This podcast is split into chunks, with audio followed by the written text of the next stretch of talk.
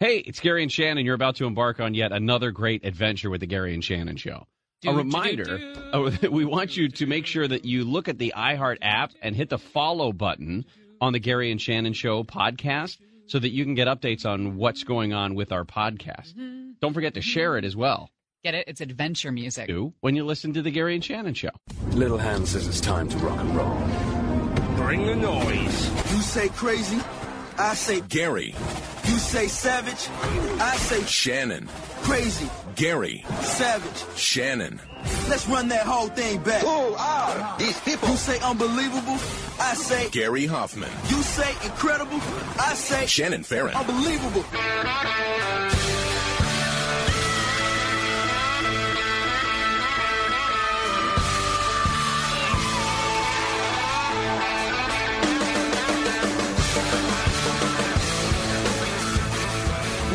Already covered so much ground this morning. I feel like we've learned a lot. Yes. I mean, like the first 90 minutes of the day are already packed with so much information. covered a lot of come- bases. Come down from that. Do you know what a plethysmograph is? Yes. Well, that kind of comes up into what we're going to talk about in the 11:30 segment. There was a ruling already today at a court in Sacramento about the Golden State Killer and evidence that now is going to have to be turned over, including DNA, fingerprints, Yep, yep. and body photographs. Body photographs because a lot of the women who he attacked reported that his penis was smaller than average. Brings up an array a strange pause you put in there. of. Well, I'm just, uh, you know, I'm tiptoeing lightly here. How big?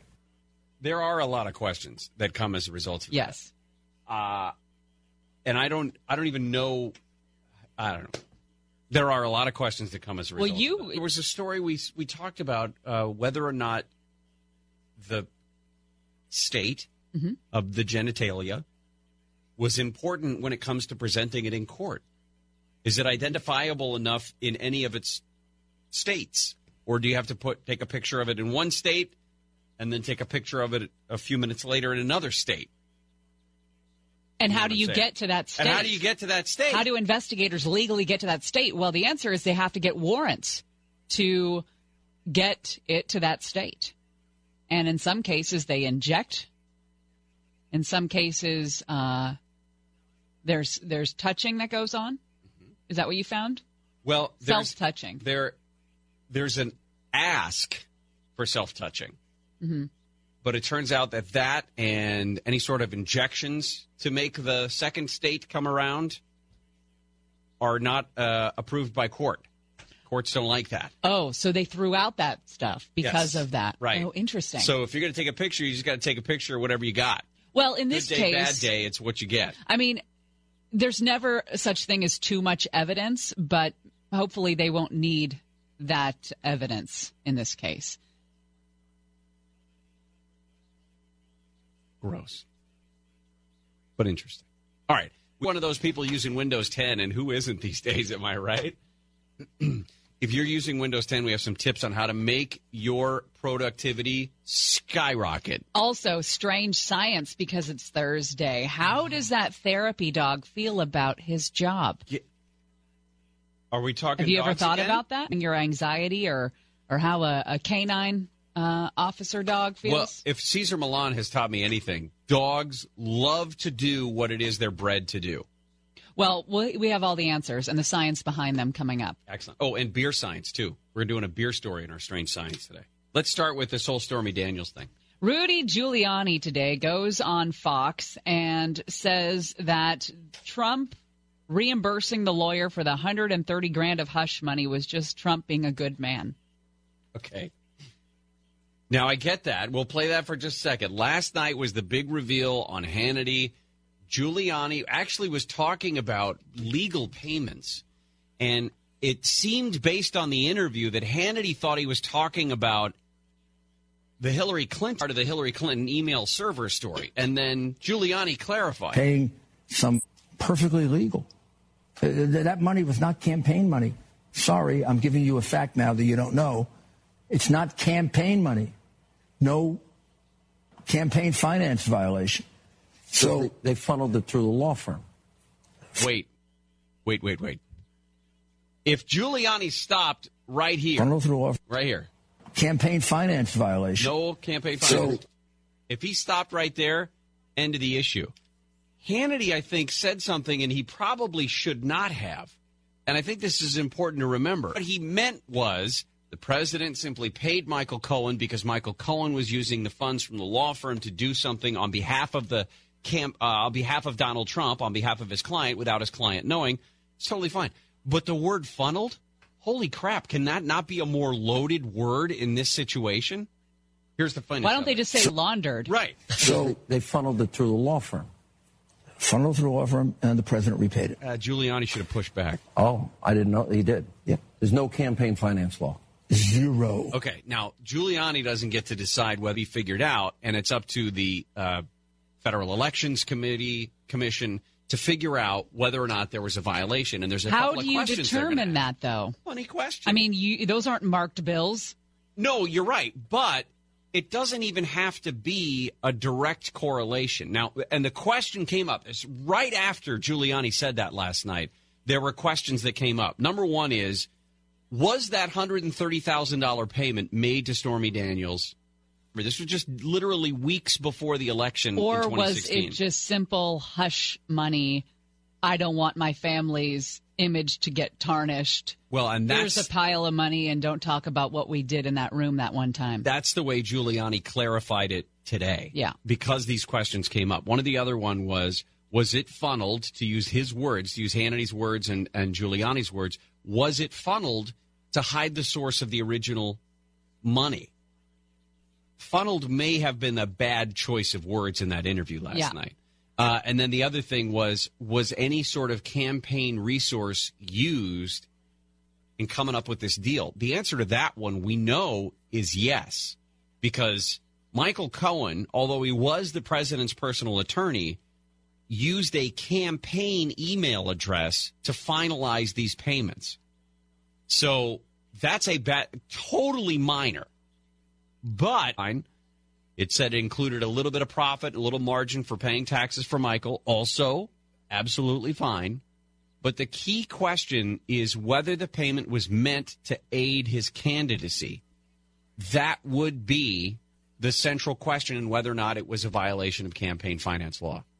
His tweets on the matter were unusually succinct. Uh, I don't even know if I would say succinct because they included a lot of It's, Legalese. it- well, because it's not his. Well, I'm saying it's it, it's it's not his usual tone. Yes. somebody else wrote these. What do you think he just tweeted? Sit back, relax, and enjoy my tweets. So usually he tweets things like fake news, sad, exclamation part, you know, exclamation mark, the whole bit. Here are the tweets with regard to this.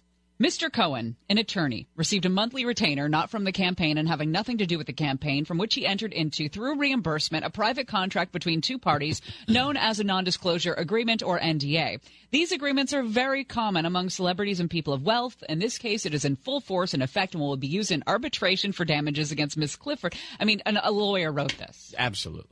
The agreement was used to stop false and extortionist accusations made by her about an affair, despite already having signed a detailed letter admitting that there was no affair.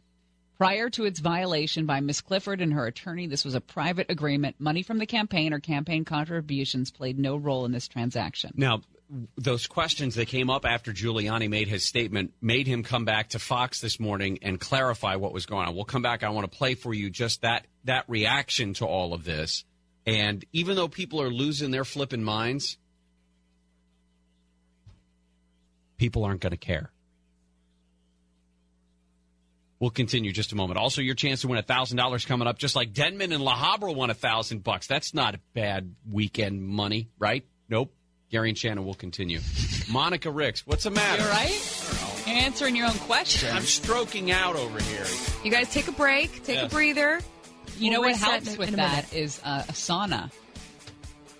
Salt Did you room? read that? I'm not uh, going in your sauna. Oh, I have. You know, you could. No. Okay. Just turn the temperature up in there. If only yesterday.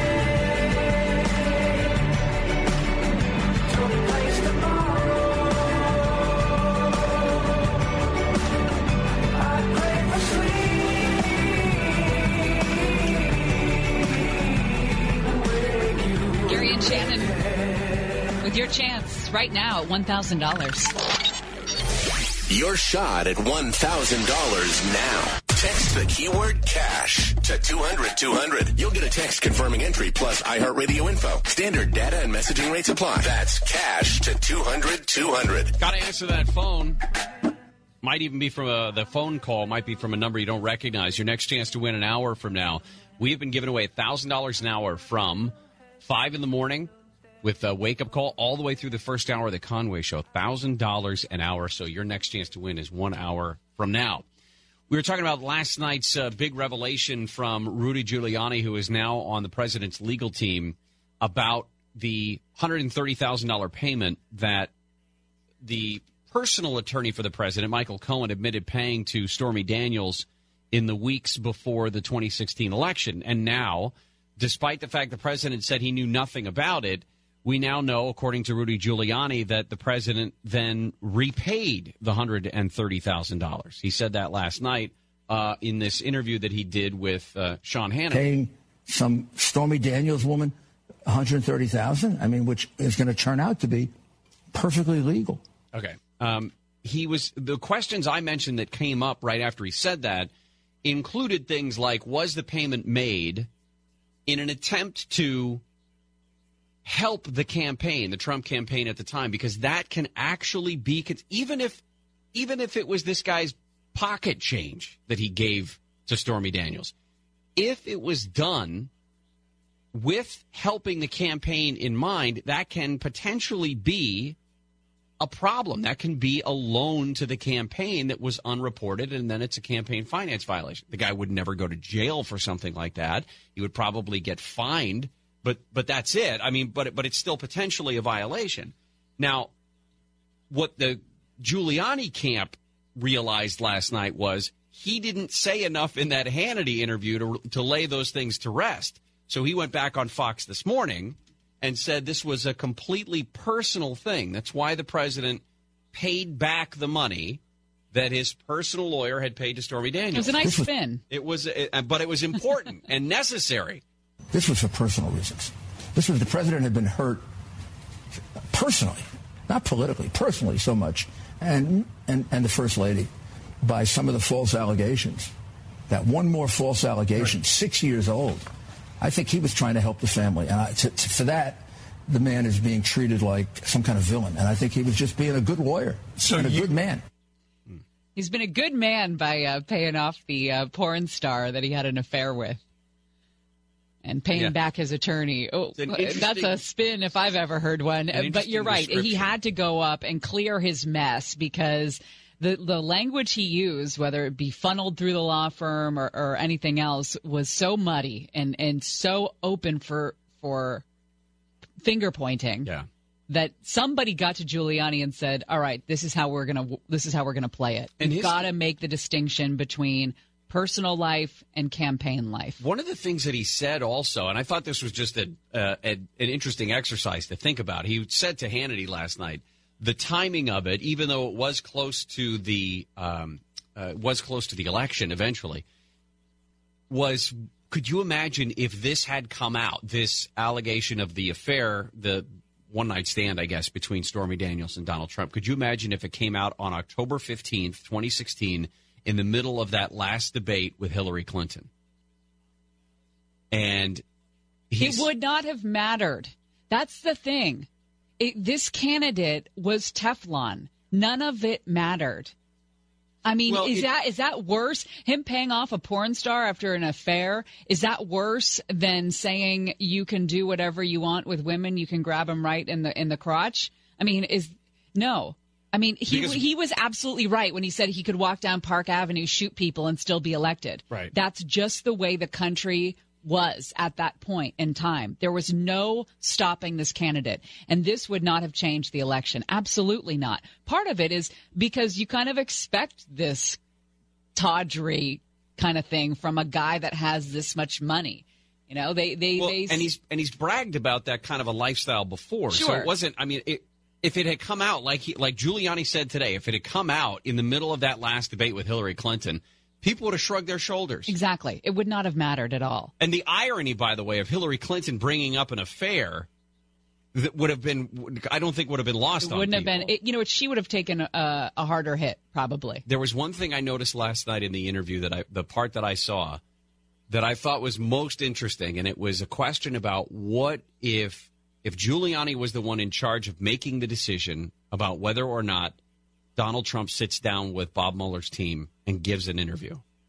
What were the, what would the parameters be? Now, to me, that's a clue that the people in the legal team are willing to talk about a sit down interview.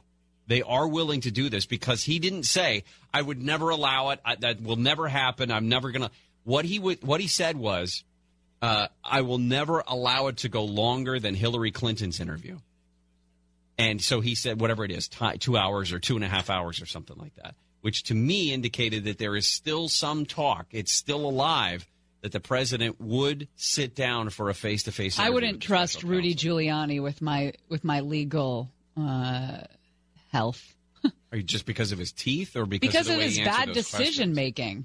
It was. It was. It was it was a it was not a good judgment call. I mean, you should be very careful with your language, and he wasn't. And I wouldn't trust him with the decisions uh, uh, about the special counsel. Now, did you see what the president did just hours after he uh, talked about paying off the porn star on Twitter?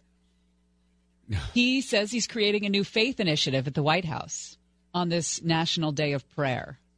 See, Nick, it is National Day of It is National Day of Prayer. Do you remember what the song is for the show today?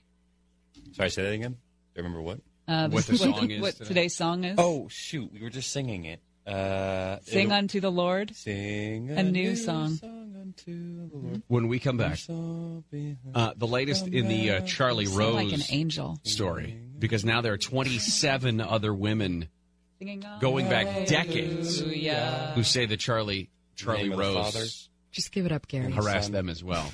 And the Holy Spirit.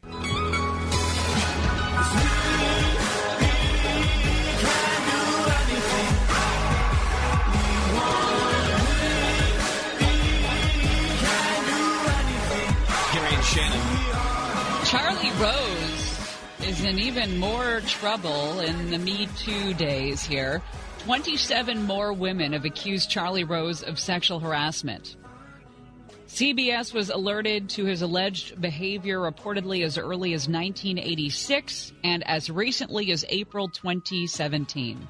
Of course, he was fired from CBS and PBS last November. 76 years old but we've got an additional 27 women. Uh, the new allegations date back to 1976 when Charlie Rose allegedly exposed his penis to a former research assistant and then allegedly groped her breasts while working at NBC News' Washington bureau. She says this other personality would come through and the groping would happen. You mean like he would change his? Why are you looking at me? Well. I don't know. what do you mean? I want to know what's going on. It just that makes me concerned that uh, he's he's acting one way, you know, one half the time at work he's Charlie Rose, the Charlie Right. Rose we all know, and then uh, some Dr. Jekyll, Mr. Hyde situation happens, and he turns into a groping monster. He becomes Chuck at that point. Um, ten years later, a 22-year-old CBS News clerk, uh, Anne Marie Parr, reported to her boss some comments that Charlie Rose had made to her, including things like, "Anne Marie, do you like sex? Do you enjoy it? How often do you like to have sex?"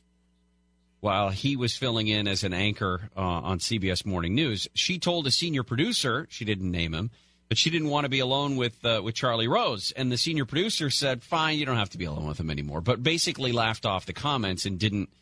I, I mean, made sure that she wasn't alone with him, but didn't do anything in terms of telling Charlie to keep it in his pants. That same year, CBS was sued by seven women who say the workplace on the network's overnight broadcast, Night Watch, was offensive and hostile to female workers. Now, he happened to be Charlie Rose was a co-anchor for that show, but not named specifically in the lawsuit. This woman, one of the women who sued, uh, Beth Homan Ross is her name, and she says that Rose frequently made sexual comments about her breasts and buttocks while she was working as his assistant producer. Her work required her to travel to Rose's home. She says sometimes he would open the door naked, holding a towel. And more than once, he invited her into his bathroom while he showered. This is Harvey Weinstein stuff. It is, Eh, eh, but but it means because I don't think Charlie Rose and Harvey Weinstein were ever hanging out. I don't think they're palling around. It means, means- that there is a there's a belief that that's going to get a woman turned on. Or that that's okay. Uh, it, do you think they're doing it because it's turning a woman on, or they just don't want to bother putting on clothes and it's uh, in terms of answering the door naked? And then the showering thing. Answering the door naked. Mm-hmm. How many times in your life have you answered the door naked? Never. That was a that was a hesitation there. I'm not on trial here. That is true. No, I know. I I, I. I have not answered the door naked. okay. Have you answered the door naked? No, I've answered the door with Oh. a towel on. Hmm. But more because I was caught either getting into or the shower or just getting out of the on shower. the other side of the door? I don't remember. Nobody important. Oh, but nobody important. What I mean is, there's not like I was expecting somebody. It's not like uh, I invited uh, a couple of friends over and then timed it perfectly so that I was. Ju- oh, this old thing! I was just getting out of the shower. How is this a thing for you? You've done this repeatedly. You've answered the door in a towel. No, Oh. I'm just. I'm not repeat. Once? Maybe once maybe, or twice. maybe three or four times. You just don't recall, do you? But it would. But it was an uncomfortable thing. Was it? Oh, yes. okay. Uh, For both of us, I would assume. I would imagine that if you're, you know, hawking magazines or something like that, and some schlub comes to the door in a towel, Right. you're like, wow, second thought, I'm going to go next door. And Yeah. I, in the meantime, think, thank God I don't have to sit here and tell you no 50 times. Here's my thought. I've had the doorbell ring a couple times when I'm like getting out of the shower or something. You just let it And- go. Yeah, you let it go. Yeah. I'm not going to the door in a towel. But here's the thing with the shower. I think the shower is, well, if she watches me shower and she's okay with that, Wait, are you Charlie maybe, Rose in this? Then yeah, then Okay. maybe a next natural step would be some sexual contact. That's what I mean. I mean, that, that he believes that that's part of the game. Harvey Weinstein believed it was part of the game for a long time. And the unfortunate part is it worked some of those times. Not necessarily that the women were like, oh, hot and bothered because uh, this big mayonnaise goo of a person was in the shower getting all. Can we not Gross and use damp. the word mayonnaise when we're talking about these stories? The, the, I, I can't imagine that any one of them was so turned on that she just couldn't keep her hands out of his goo. But there were we times. really not also use the word goo. I'm trying to find words that would perfectly describe the guy, and I think I nailed a couple of those. But for him, for Harvey Weinstein specifically, it did at times lead to sex. Other times it led to a sexual assault. Yeah. So it's worked at least once. Right, and that's the thing is he just keeps going back to it. He believes that that's the way to do it. So Charlie Rose, I don't know if he took a page from the same book, or or if this was just an uncomfortable. I don't know. Open the door naked. Hold. Uh, that's the thing. Well, it- open the door naked, holding the towel. That's a clue as well. It's also like a level of intimacy. You know, if you ever lived with roommates or whatever, the chances uh, one of you's in the shower while another one of you is like doing makeup or whatever guys do, uh, shaving or something. That's that happens, right? It's a level of intimacy when you're uh, friends or whatever. That somebody b- would be in the shower. no, I don't recall that. Oh no, I mean, I don't. Rem- I don't recall anybody like hanging out in the bathroom while I was taking a shower. They would be like a knock. Somebody would like, walk in, I gotta grab grab something real quick, and Yeah. then grab it and go, as opposed to like jumping up on the counter and talking about your day. Because I mean, the producer host relationship can be quite uh, intimate Familiar, or yes. familiar, right? Right, but- You've seen handled in his underwear because that's just what happens sometimes because you were doing live shows or whatever. Okay. Uh, well, uh, back when uh, when some guy named Oscar was our producer, uh, and we were in New Jersey, I saw him with his shirt off. Does okay, that count? Exactly. Because we went swimming. exactly It was 104 degrees. right. And I assume that at some point, producer Nick may drop trow in front of us. No, no, no, no. What? That's not going to I'm happen. just saying it would I, it wouldn't be out of the realm of possibility. Some event or something. Great. Now management's in there. Oh. We got management in here now. We got to stop talking about all the people that have taken their clothes off around here. Is what I'm getting from management being in the other room. Let's move on. Shall we? Fewer people are going to Vegas. Why? Maybe it's that thirty dollar a night resort fee. That's a bunch of baloney. I think Vegas is really struggling right now. Sorry, this message brought to you by the Las Vegas Convention and Visitors Bureau. Uh, we should do a show there to drum up support. We should drive an RV. and- We should take our show RV Yeah. to Vegas Yes. and do a show from there. Totally fine. Only if the RV has AC, because then otherwise everybody's going to get naked, and then you're going to have another issue. Mm, that's a good point. Yeah. No one's getting naked on this show. Gary and Shannon will continue just a moment. I'm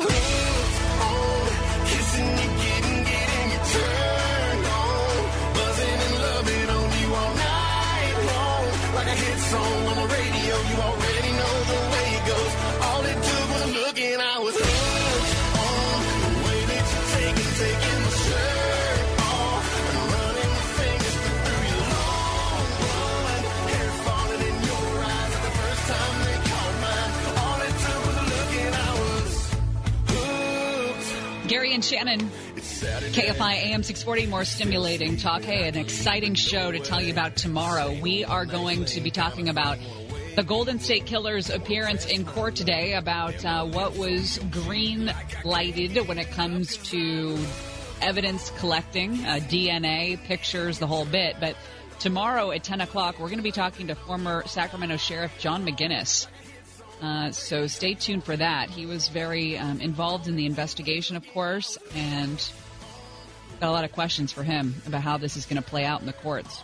The uh, officials in Las Vegas released yesterday some of the body camera footage from the shooting back in uh, October, the beginning of October.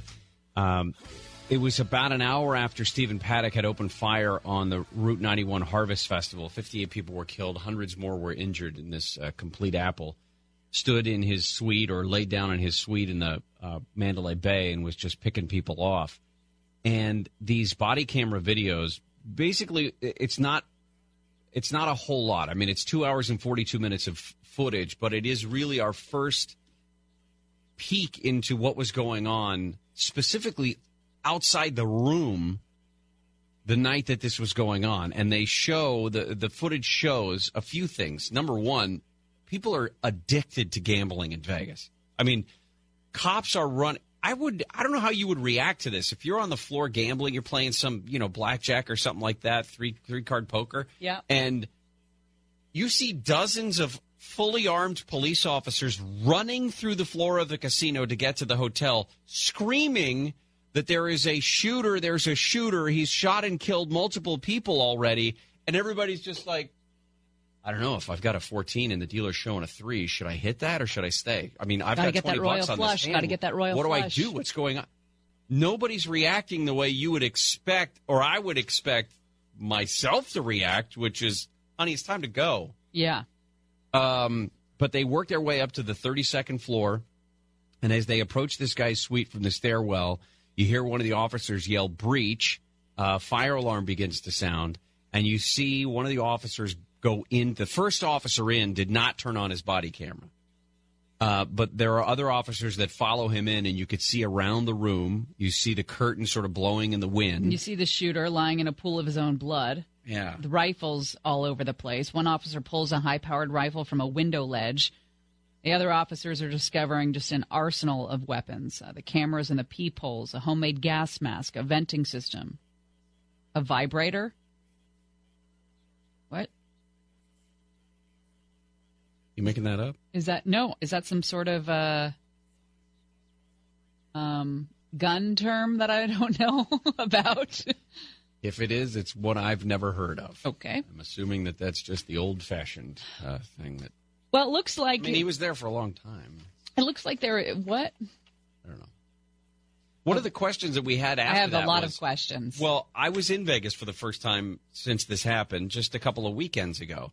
And to drive from the airport to the hotel I was going to, I drove right past the area where everyone was shot and killed. yeah. A little eerie. I Oh, mean, it's a little eerie um, in terms of knowing what it was that happened. But you see the Mandalay Bay up in the distance with its, you know, sort of telltale golden windows.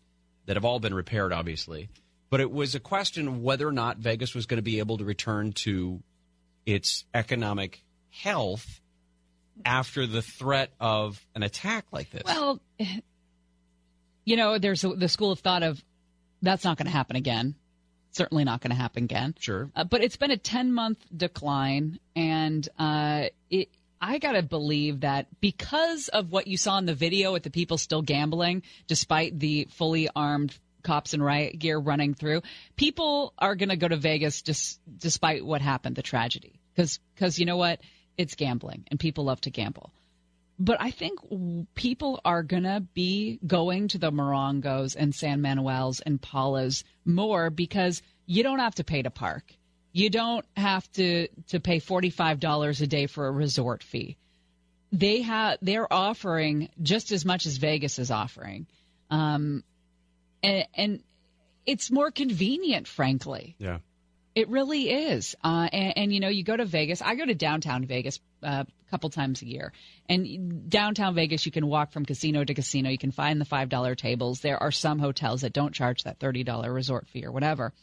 Um, but if you're going to stay on the strip, you're going to pay 50 bucks a night to park. You're going to pay 50 bucks, uh, another $100 gotta- a night on top of your room. You're paying to give your money away. You got to buy a monorail pass to get around if you want to, and then however many cars it takes, you're going to Uber or Lyft your way from one casino to the That's other the thing. because You they're can't spread out. walk. Yeah, it's it's it's a hassle. I think that there are things that have got to give. I think the you know forty five dollars a day for a hotel fee just so you can use Wi Fi and the pool. Yeah, that's crap. And the, you know, some of those hotels are not resorts. No, no, I stayed, I stayed at the Westgate, not a resort. I never even heard of the Westgate. Gary and Shannon will continue. Justin Worsham, host of the Dad Podcast, is going to join us to talk about prom night. Are all those uh, things that you worry about your kids doing on prom night, do they really come true? Sometimes. Someone Not for has you. a story.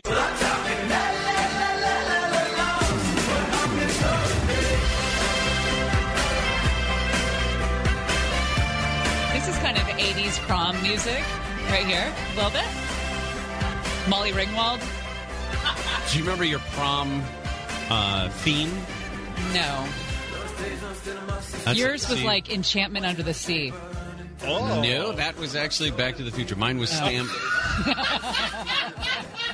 I'm mad that I was like, oh, that makes perfect sense. And then you did, and then you got to crush it with it. Yeah. Actually, that was Back to the Future, Yeah. but nice try. Did you even know you were saying Yes. that? Oh, she I'm knew a victim of a bit. Uh, Justin Worsham has joined us. He is the host of the Dad Podcast. You can check it out at thedadpodcast.com.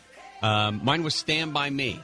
Aw. Because the that movie the just come movie had come out a couple of years And earlier. you wanted to hang out with all your bros? Still a big deal. It was still fun. Go hang out by the railroad tracks? Yeah. Looking for dead bodies, Yeah. stuff like that. You know, just prom night stuff. And Kiefer Sutherland, who was at my prom. So Really? no, Oh. why would you? Well, you both are so gullible. I know. I, I, I me more than her. I, Yeah. let's- let's Did I ever tell you my Kiefer Suther- uh, Sutherland story? at prom? Possibly. about how uh, when I first moved in with my now husband, um, I had a dream about Kiefer Sutherland. Yes. And I said, This is so weird. I had a dream about Kiefer Sutherland last night. And he says to me, Well, he used to live in this apartment. Isn't that nuts? Good prom story too. You know, it's funny. Just giving the gullible tone of this, how this segment is starting. Yeah. What if Craig just lied? Yeah. yeah. Oh. He he he saw how gullible you were. I didn't mean to crap on your Kiefer Long Sutherland ago. story forever, Uh, but wow. I Craig, never send us a tweet if he's listening. that. Send us a tweet, call in, and let us know. I go, yeah, total lie. I just Uh, Prom is not what it used to be. No. Prom prom is a thing. I mean, I remember my prom. I my b- best friend in high school went to a different high school. He was across town at the other high school, but our proms were on the same night. so you guys couldn't go together. No, no, we did go together. We're Like he, he and his date came over to my house uh, for me and my date, and we all jumped in a limo and went to San Francisco for the prom. Two different places, but the limo dropped us both off. We had our proms, get back in the limo, drive home, and ended up spending the night at his house. who, uh, who pays for the limo in uh, The in dudes this situation? did. The- So- did. But but you did or your parents did? Oh no, no, the dudes, we did. Really? Well, we both had jobs at the time, so because my parents would be like, "Why do you need? I'll drive." Yeah. No, Today, parents pay about 56% of the prom expense, while teens only kick down 44. I think what happened was I I offered to pay for my son's tux the first time he went because he went. They have junior and you know juniors and seniors can go to the prom now. That's how it works at the high school, uh, at the, my kid's high school. So I paid for his tux the first year, but there's no such thing as limos now. At least not for the way they did it. No. You meet at the gym at the high school. They do a literal promenade. Oh, I remember like a walk, like a The- step the- and repeat. Yeah, there's an amphitheater where they announce th- who so and so and their date, or so and so and so and so and so and so who It's like are a going coming out party. Red carpet. They jump Cotillion. on a bus and they go, and that's it. But it's because they can put them in a gym. Accidents. They can get they can get eyes on these these students to make sure that they haven't been drinking. It's all about liability. Girls can't take anything with them. No purses. You can have a phone. If you have a feminine product that you need I'm or listening. might need, Uh-huh. You have to give it to a teacher and they will carry your feminine things.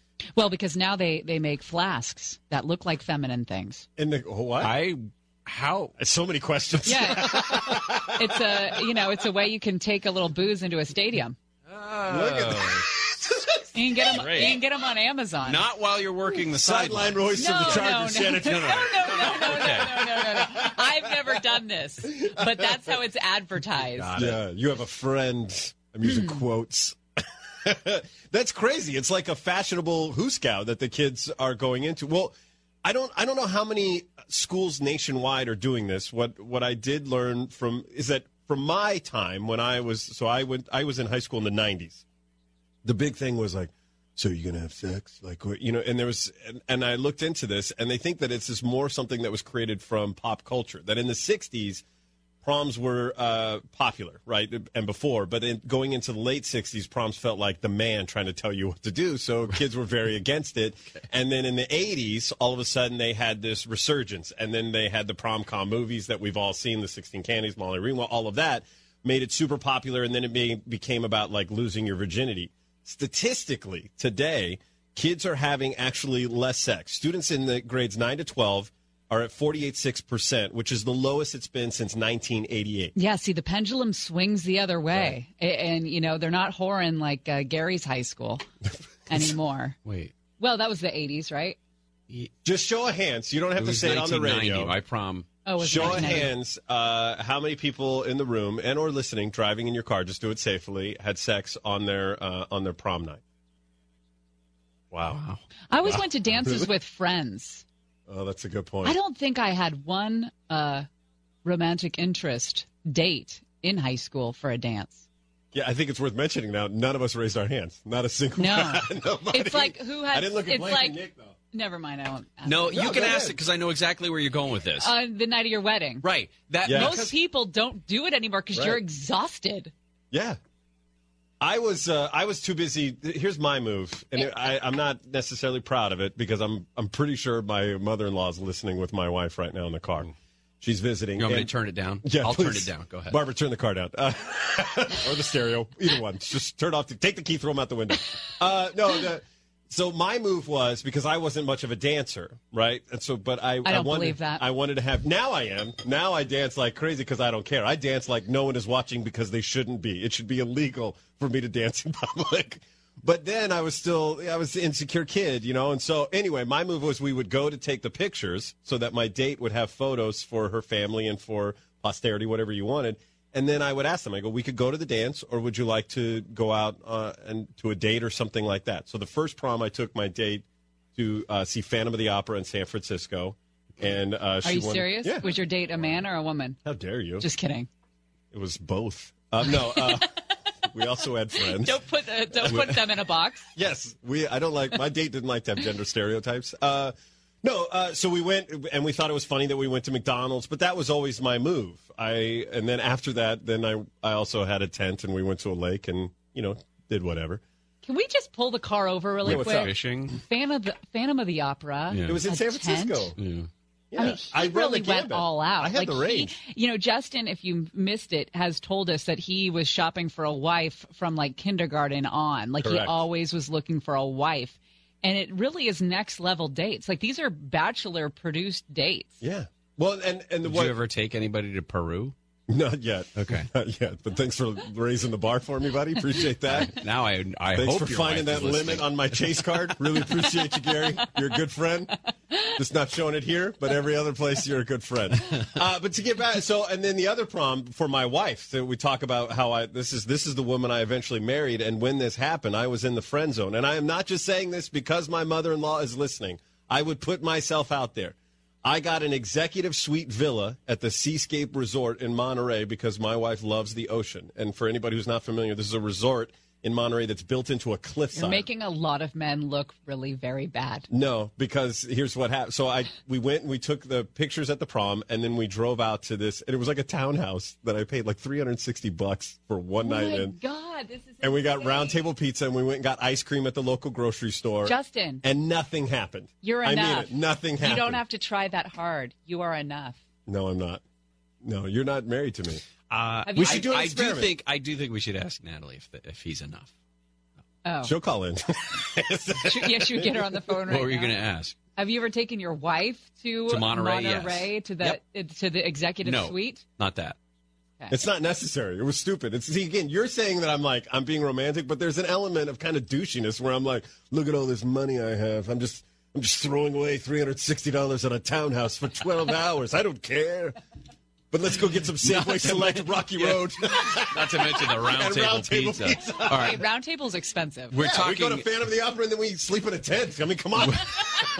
We're talking about prom. Uh, Very poorly. I'm it's sorry. I'll Sex get it back on on the prom rails. or alcohol on prom, whatever it is about prom. We're talking about prom with uh, Justin Worsham, host of the Dad Podcast. We also have a thousand dollars to give away in just a few minutes. Like, um, well, Brendan San Bernardino already won a thousand dollars, but Oh, we have to you take can a be break, next on huh? our list. I hate it when we have to take a break. When we come back, I can tell you about the real concerns parents should be having in regards to prom. Ooh. And as we just talked about, sex is not even on the radar. I want to hear more about Justin's dates. Okay. Gary and Shannon will continue just a moment. Gary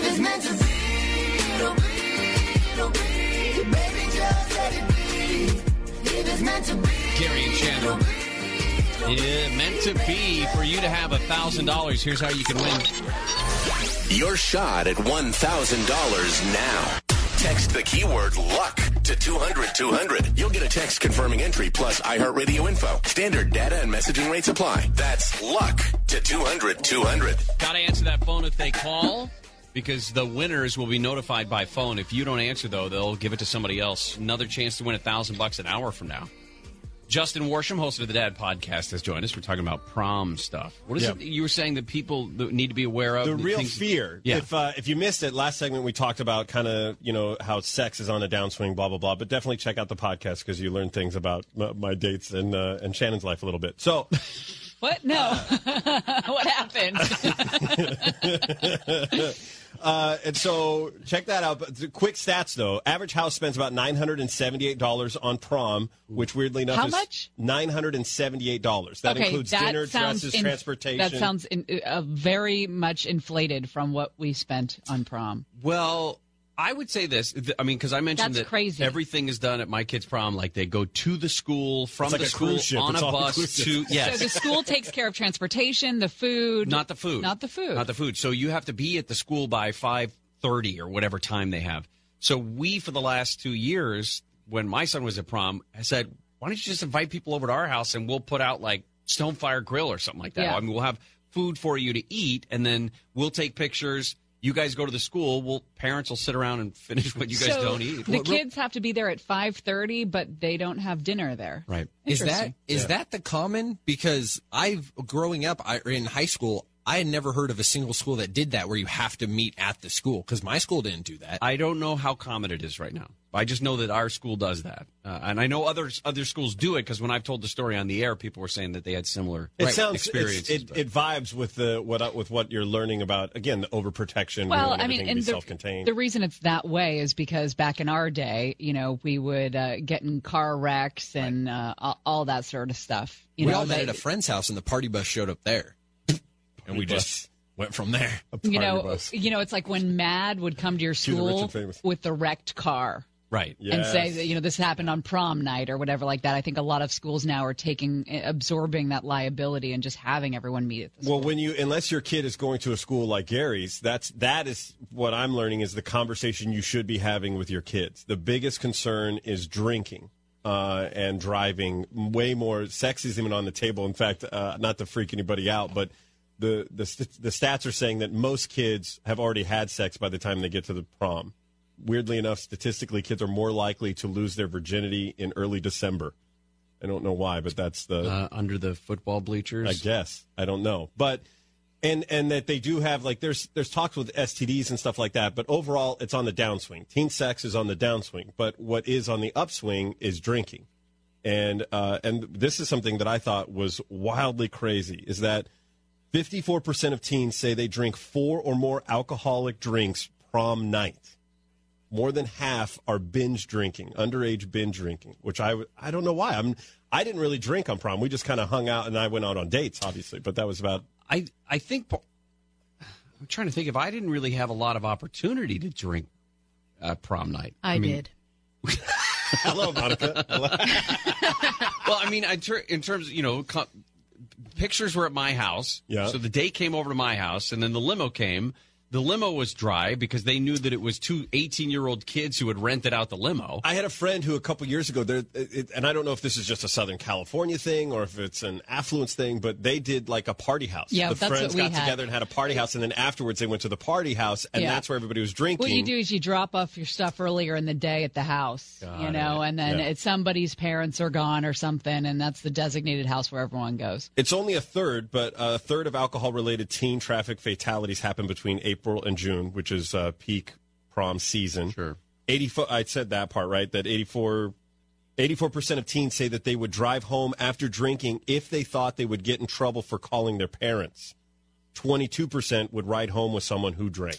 Right, If and- they thought they were going to get in and trouble. that's one of those things I, I mean it's one thing for me to say to my kids which i've said multiple times over the you know since my son turned i don't know 14 or 15 that he could call at any point Yeah. at any time of night no no punishment at all if i'm there to pick you up because either he had been drinking or the person that he went with and was responsible to drive home had been drinking Right. i will give people rides home i don't care what time as long as you call me i don't care Yep.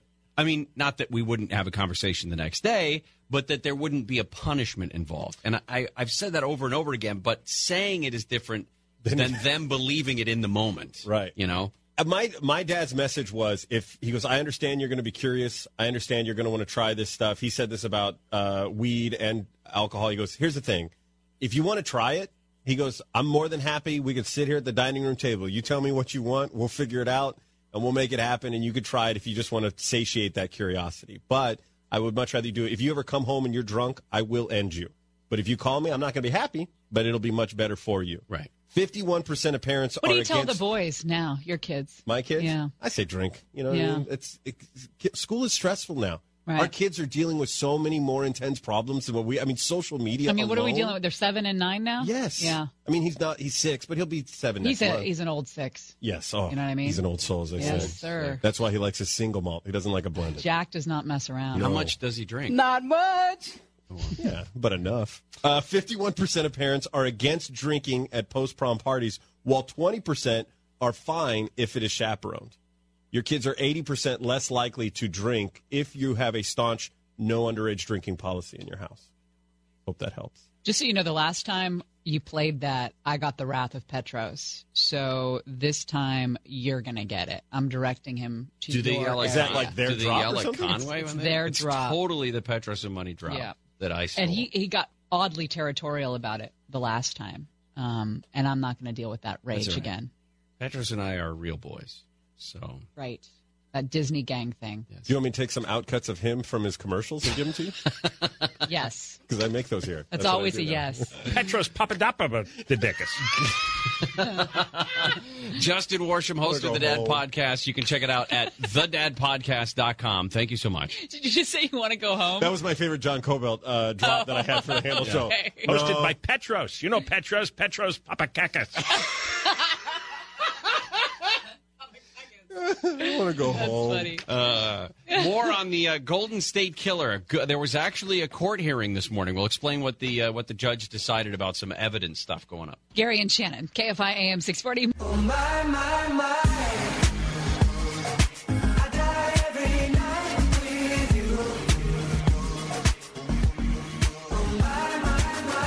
Gary and Shannon. Follow us on social media at Gary and Shannon. Um, I wanted to reiterate some of the things that we talked about earlier. We will revisit. Um, hey, uh, Nick, just so we're uh, make sure we roll on what's going on in the White House. They're doing their press briefing. It's right now. rolling right now. Excellent, smartest man in the room. Um, That's a hard job for Sarah Huckabee Sanders to uh, talk about the president reversing course on whether he knew about the Stormy Daniel uh, Stormy Daniels hush money. Yeah, especially considering she's opening her comments today, uh, referring to the National Day of Prayer and also the Nine members of the Thoughts? Puerto Rico National Guard who died in that crash. yeah. So to get into goofy, tasteless things like paying hush money to a porn star, that's going to be an awkward transition. Anyway, but the the president's newest legal team member, Rudy Giuliani, the former mayor, did say that the president did pay back Michael Cohen the hundred and thirty thousand dollars. So there's some discrepancy there about what he knew and when he knew it, et cetera. Rudy Also- Giuliani making the mistake, by the way, of saying that the money was funneled through the law firm. That it wasn't campaign money because it was funneled through the law firm. so he had to do a do over pretty much this morning, going on Fox and saying, no, no, no, this is a personal situation. It was a personal matter. It was personal money. Uh, very key words to steer clear of any campaign finance violation. Just also found out here in Hollywood, uh, Bill Cosby and Roman Polanski have been kicked out of the Academy of Motion Pictures Arts and Sciences. Oh well, thank God! I was waiting for that ship to fall. Can I ask I, I just I was losing sleep at night, wondering what the Academy was going to do when it comes to Roman Polanski and Bill Well, Cosby. What the hell were they waiting for I on Roman know. I don't know. The, the, Hollywood is so weird over Roman Polanski. He's still like this sick kind of god in their eyes because of his work. Anyway, that just came out. All right, um, Golden State Killer. was in court today again, where a judge ruled that the suspect cannot refuse to provide additional DNA samples, fingerprints, photographs of his body. Now, this may be key because if they get the DNA from him now, it it may it may prevent more arguments over how they got the DNA initially. You're going to have some legal argument uh, about that, about using this public database to get a familial DNA hit. It, it won't be successful legally, but you're going to hear some talk about that. Well, now they can do their own DNA mining. And this includes potentially pictures of the genitals because women that he attacked years ago were able to provide specific details in that department about his uh, penis being smaller than average. Yeah, and there was um, John McGinness, who was the uh, the sheriff up in Sacramento County. We actually have a plan to have him on tomorrow to talk more about this case. Said that he remembers hearing clues like that being broadcast from law enforcement before he became uh, before he joined the Sacramento County Sheriff's Department. But he said he's it's not clear if that was true, like that was a real thing that that some of the victims had told the de- detectives, or it was just a way to flush out the suspect. It wasn't very clear. But but well, that it was certainly it was certainly in Michelle McNamara's book as words that came straight from the victims. Right. So it's definitely an investigative tool, or the pun, and pictures of it would be important in terms of identifying this guy. Remember, he struck at night. He usually uh, or often wore a mask. He had the, the flashlight blaring into someone's face so that they couldn't see who was behind it. So that, as gross and weird as it might be, might be the way to identify this guy. Not not that they would necessarily They might not need it, but there is no such thing as too much evidence, right? Things fall through. You want to have as much evidence as possible, but I don't know how they're going to get him to the state you would need him to get to to prove that it was or is uh, the size that it was reported to be. very safe of you and very Thank you. Careful choice of words there. Um, the issue also is whether or not this is an invasion of privacy or violates uh, some, you know, protection that is granted to people who are, uh, we know, in our justice system, innocent until proven guilty. But the DAs uh, who wrote this said in this case, getting something like major case prints or DNA sample doesn't require him to speak. It doesn't require him to say anything. Taking photographs of his genitalia doesn't require him to share his thoughts or beliefs with law enforcement. So none of that, they're arguing, would be self incriminating. It's just a factual thing about who he is. So Did you hear about the chief of the Auburn Police Department? Remember, DeAngelo used to work for the Auburn Police Department, was fired in 1979, um, right before he actually moved down here to rape and kill people, uh, Santa Barbara, Ventura, Orange County areas. Well, the, the chief of the Auburn Police Department says that he went to his house. The killer went to the chief's house one night to kill him. That he walked around the house looking in the windows but couldn't find the chief's bedroom. That's terrifying. The chief says, I never saw him as a person who could, you know, kill somebody. He says, a short time after he had been fired, I woke up one morning. My four year old daughter was laying alongside the bed. She said, Dad, last night there was someone looking in my bedroom window with a flashlight. Willick says, this is the chief, says he feels guilt and embarrassment over the fact that a suspected serial killer was right under his nose and he slipped away. Yeah, but he was there to kill him. The former police chief says that uh, years ago, DeAngelo once gave him a tour of his own home, explaining that he and his wife slept in separate bedrooms. And the chief wonders if that arrangement allowed him to slip out at night to do his raping and killing. Of course it did. Yeah, but you know, the wife had to have known something was up. You can't slip out of the home undetected as much as he must have had to. I mean, we're talking Dozens of uh, times. 20, 30 rapes within a matter of a couple years. And those are just the times that he actually victimized somebody. Exactly. What about the times that he was out just casing the Yeah. houses? Yep.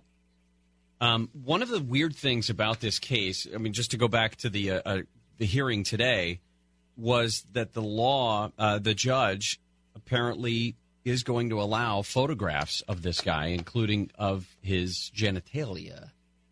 There was a story we did not too long ago um, that we all covered here on KFI about a teenage suspect who was being asked to manipulate his own person to get to that specific state and then to take pictures of it. And it is a fascinating case. I want to revisit that and tell you a little bit about what was going on because it's just it's the weirdest it's the weirdest twist on something. I only remembered part of the case, but uh, when you hear the whole thing, it's going to blow your mind. Also, briefly, we've got some Zodiac killer news to tell you about when we return. Gary and Shannon will continue. I got no rules, I count 'em.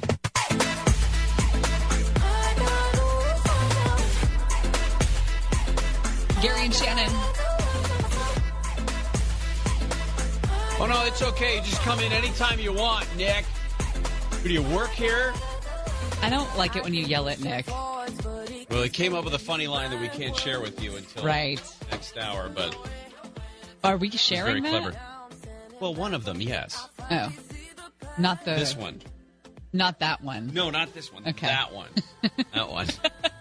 He came All up with two very clever things. One of them we can never say, and the other one we can. So, um, but we're talking about the uh, the evidence ruling in the Golden State Killer case. But really quickly, I just wanted to mention this. Oh, the Zodiac thing. Yeah, Vallejo police have submitted evidence to a private DNA lab. They're trying to get a genetic profile of the Zodiac killer, trying to track him down using the same kind of family tree tracing that they used to get the Golden State Killer. Uh, Vallejo Police Detective Terry Poyser has worked the Zodiac case for four years. Yeah, I know. It was 1968, 1969 that these crimes happened. Uh, five murders, seven attacks. Um, they're still active detectives working on this case. Yeah. So the ruling today um, in Sacramento was that there would be evidence collected from the suspect in the case, in the Golden State Killer case, including photographs. Now, it raised the question about what state the person's genitals have to be in in the photograph to be considered accurate in terms of the evidence, investigative tools, trying to, you know what I'm saying, right? The women said that the penis was small. Right. And to find that out, it, would, would he have to be erect in the picture? Okay. Okay. So it reminded me of a story that we talked about a while ago. Um, and it was a case from 2014 where a kid who was uh, 17 at the time was charged with child with possessing child pornography after police said that he sent sexually explicit photos of himself to his 15 year old girlfriend. As part of this investigation, one of the cops got search warrants that allowed him to take pictures of the teenager's genitals to use as evidence. Now, the the allegation was that uh, the timeline uh, was this: the cop ordered the teenager to pull down his pants in front of him and a couple of other officers inside a locker room at the county juvenile detention center, and then ordered the teenager to manipulate his genitals to achieve an erection, which the teen was unable to do. the court said you can't do that. Well, yes, the court said you cannot do that. Here's another part about it. Um, the Court of Appeals for the Fourth District said that the former detective with the Manassas City Police Department should have known that this search was unreasonable. The, And- the teenager in the case, who's now, I think, uh, well, by now he's 21, 22 years old, uh, the charges against him were eventually dropped. And he then turned around and sued. Right. He he files a federal civil li- rights lawsuit against the cop and against the prosecutor, asserting his constitutional right to privacy was violated. Let me throw this twist in there because you've got all of this going on. Whether it's whether it's legal for a police officer to take pictures of genitals, to force you to do something to yourself to take pictures of your then erect genitals uh, who you're doing it in front of, whether search warrants were obtained that would have required all of this stuff. Well, right? I, I think the problem, a couple problems exist right there on its face. Number one, this was a, a minor we're talking about, a Right. 17 year old. You make a 17 year old masturbate? What are you, are you kidding me? How would you think that that would be okay? And number two, making somebody touch themselves. It's different in other cases when they've injected men with something to achieve that result. Well, and that was another part of this case because the next day, when this kid couldn't do what the officer was asking him to do, he got another search warrant that allowed him to take photos of the penis after the teenager was taken to a hospital to be given an eject, uh, erection producing injection. Now, the court ruled very clearly, and originally in this in this suit, the reasonable officer should have known or would have known that attempting to obtain a photograph uh, by ordering the child to masturbate would unlawfully invade the child's right to privacy under the Fourth Amendment. Uh, but there was another one. The appeals court actually threw out another part of this lawsuit. Again, this is the boy suing the police officer. The lawsuit alleged that the teen was himself a child porn victim because the cop was taking pictures of him while he was underage. Well, the cop had some problems. The cop uh, was later accused of sexually abusing two other teen boys, and the cop went on to kill himself. Yeah, so this lawsuit wasn't even technically against the police officer, it was against his estate because this was the third time that he had been accused of abusing teenage boys. So he shoots and kills himself when the Prince William County police show up at his house to arrest him. The, is that a that a normal reaction to uh, the police showing up to your door? I suppose if you may have some sort of uh, belief in your head that you were doing it, uh, that you finally got caught doing something you shouldn't have been doing. But I remembered that case and just that it was the weirdest, That's just bizarre. The weirdest thing. It, it it just seems like it was spur of the moment that this was a bad cop, and he was just like, "All right, so let's see. You know, you gotta, you know, do whatever."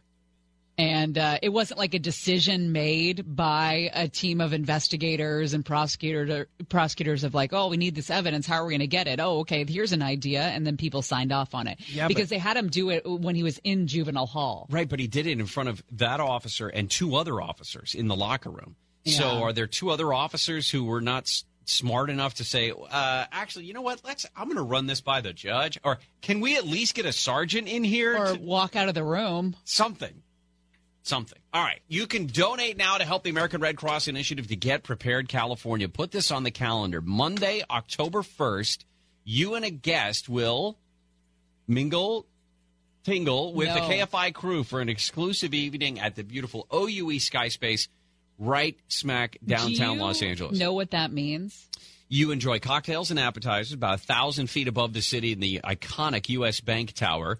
You can meet the whole KFI team. There's a live Q and A session. Basically, you ask anything of the hosts, and we'll pretty much answer, uh, including throwing each other under the bus. Photo opportunities, unlimited sky slide rides, and if your face hits the slide, it'll make the that squeak noise. If you look up Mingle. No, actually, it doesn't. Oh, it, it just bounces It was off. quiet. Yeah. no. yeah. How do you Yeah. know that? Because my head hit the slide. Oh, Yep. you're the one. Hey, if you look up mingle and tingle uh, in Urban Dictionary, Yeah. you'll realize what you're telling people. OUE Skyspace LA is the premier destination for the panoramic 360 degree views of Los Angeles. Little kinky, but I like it. 100% of the proceeds will benefit the American Red Cross Get Prepared California campaign. They have limited tickets, limited tickets, so get them before they're gone. Go ahead and put it on your calendar, though, when you donate. For more details, log on to urbandictionary. dot- Nope. don't don't look it up because you make it gross when you do that. Log on to kfiam640.com and search the word mixer. Monica, did you have any bruises from your slide mishap? No comment. Interesting. I bruise like a peach, though. So. Oh, that's Yeah. so cute. Mm-hmm. what? I, I just thought, I did. bru- No, I did. I did have some bruises on my arm, but it was no. my own fault. A morning with bruises. You want Blake to uh, pull that as a drop? Yes. Okay. Did you hear that, Blake? Yeah, she bruises All right. like a peach. Yeah. Gary and Shannon will continue with trending right after this.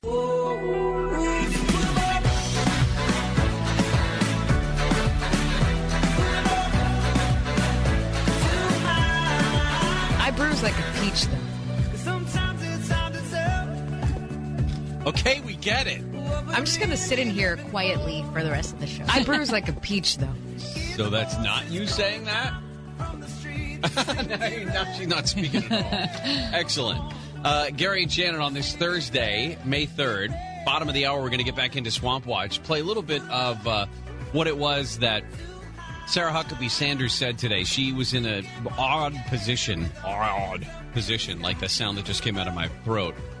Odd position because she had to explain why it is she said one thing, but Rudy Giuliani said something else about the money that uh, Donald Trump was paying to Michael Cohen, apparently repaying Michael Cohen for the $130,000 in hush money that he sent to to uh, Stormy Daniels. Just an odd, odd story. It almost sounds like Rudy Giuliani and Donald Trump were the only two people who knew that he was going to go on Hannity last night and say it. I think that's exactly right. 'Cause I- no one that- else- Nobody signed off on this, and nobody should have signed off on it. Nobody else on that legal team is saying anything about this. Yeah. Uh, they had no no clue. Hey, have you heard about the alligator invasion? We're going to talk about it coming up next. But, Yeah. But first, Time for What's Happening.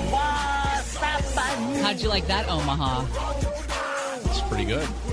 Well, a Puerto Rico Air National Guard plane was the plane that crashed in Savannah, Georgia, that C 130. It happens uh, just after takeoff. Nine people died. This was a plane that is a weather reconnaissance and cargo plane. And it had been in Savannah for maintenance, and it was headed to Arizona to be decommissioned. This was suppo- literally supposed to be its last flight. One of the oldest C 130s still flying, more than 60 years old. Well, that's I. When you say that, it's kind of a misnomer. I mean, this the the planes like the C-130 and others that are old like this are not.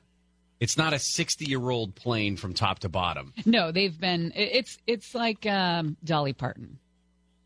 Parts of it are five years old. okay. You know what I mean? that- no, I I'm trying to make an exactly what- analogy. I know exactly what you're saying, and I think it makes perfect sense. Different parts are swapped out. Exactly. So so even though the the the core of this airplane may have been 60 years old, there are parts of it that are definitely 60 years old. I the love vast Dolly majority Parton, of it has been. by the way. I know. I just want to get that out there. Um, Especially the Dolly Parton slot machines. They said that this uh, this plane um, was one of two deployed by the 156th Airlift Wing last September to help rescue more than a thousand people from the Caribbean during Hurricane Irma. Uh, a few Wow. days later, Hurricane Maria slammed into Puerto Rico and devastated much of the island, including part of this air wing itself. So, uh, a horrible, horrible loss.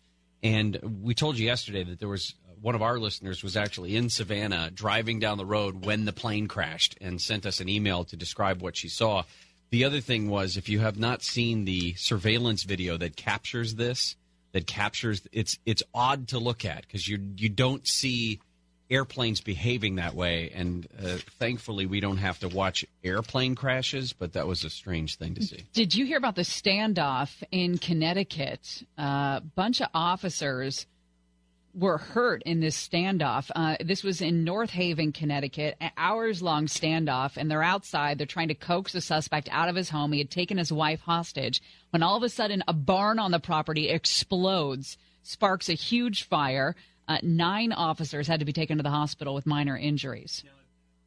if this was intentional that's a strange way to commit suicide i don't think suicide by explosion is a very common thing several officers were searching the area around the barn when it went off so those nine officers were injured by flying debris etc so um, but again the woman is safe and is okay Cheerleaders are in the news. Redskins cheerleaders. Is it because they're not getting paid enough? No, it's because they may have been pimped out on a special trip. It looks like this was a trip in Costa Rica, and they were uh, they were doing a photo shoot involving body paint, and apparently a number of suite uh, owners, or I guess the, the people who buy the, the, the suites at FedEx Field, were all men, by the way, and were invited to the photo shoot as a special perk for the team. Well, not to mention the fact that some of the 36 cheerleaders were told that they also had been chosen by some of those suite owners to be their escorts at a nightclub that night.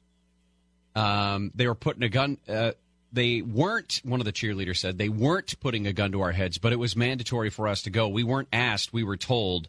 Other girls were devastated because we knew exactly what she was doing. She, being the uh, choreographer and cheerleading director, Stephanie Jojokian, told them to go to their hotel rooms and get ready. Now, no one says that sex was involved, but they all said they felt like this arrangement amounted to them pimping them out. Well, uh, some of the cheerleaders who were with the team in 2013 say the uh, events were exaggerated in this story, and the experience described in the story was not recognizable to them. You ever traveled to another country and had someone take your passport? Yes. That was one of the events, though, or that was one of the, the things that they said about this that the, the the choreographer, the whoever it was, the director of the cheerleading squad, took all of the passports of the women Yeah. and didn't give it back until they were ready to leave. That's weird. Well, uh, the, keep them for safekeeping, um, I guess. So that the girls, I don't know. I don't like that. I know, I don't like that either. You should always keep a copy, by the way, of your passport on you. There is a, uh mystery pooper that we have uh, not so country. mysterious anymore. Turns out that a guy was rolling around the the football field and track at Holmdel High School in New Jersey, and t- Thomas Tramaglini turns out to have been the mysterious pooper because the track coach realized, hey, we're getting a pile of deuce out here every single day. It seems like A pile of deuce. so somebody, so somebody hooks up surveillance, a little camera out there, so they can see who's using the track and using it as a toilet every morning. And who do you think it was? I was it uh, was it uh, one of the students? No, homeless guy. A, a prank? Was it a homeless guy? Was it a homeless guy? Nope. Who was it? The school superintendent, or as Nick refers to him as, What? This the the pooper intendant. Oh my gosh! the pooperintendent. You can keep that one. You want to talk about bad oysters briefly? No. Are you all right? Do you have a story, Monica? Yes, I can switch it though. You Tell me the guys story. talk about your oyster. Oh, she's got a. She meant, do you have a story about bad oysters like they've it's happened to you? No, thank oh, God. she was just Oh, gonna. okay. She was just gonna use it as part of the news tease. There. Oh, well then you know what? No, no, gonna- no, no. Yeah, no, I'm not doing no, it. No, no, you, you do, you do you, No. Shannon. All No. she did was tease. That's right. What I you're gonna teased say. your tease. How about that? Thousand dollars. We'll tell you how to win it when we come back to the Gary and Shannon show. Speaking of Canadian oysters, So why don't you just meet me in the middle? In the middle.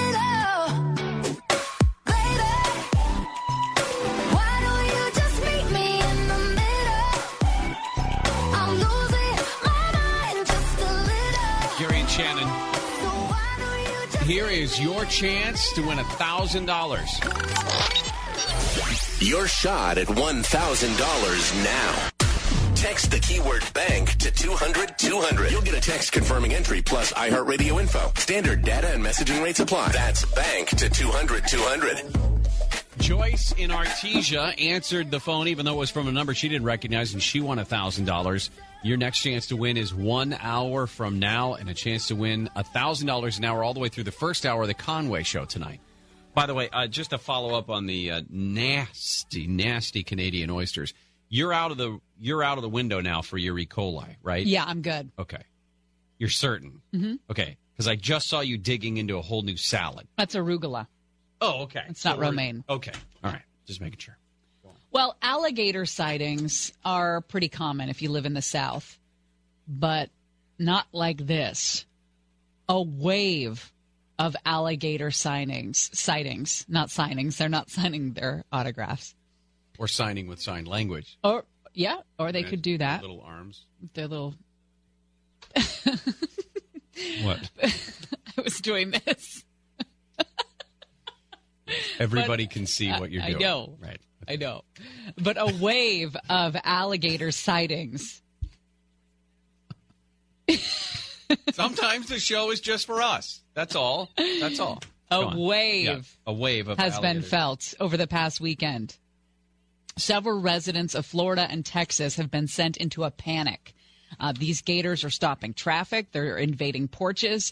They even approached a Target store over the weekend, and nothing bad happens at a Target.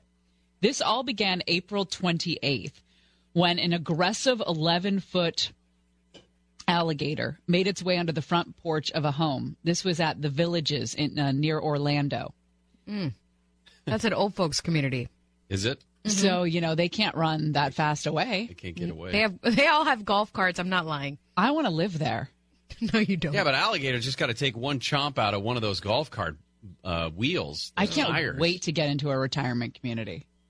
Uh, Now, the minute that a person saw it, the, the it started to hiss. yeah, they make a nasty noise. Do they? Yeah. Monica, what does it sound like? Oh no, I'm not. No, I'm not giving you guys more material for you to cut up and.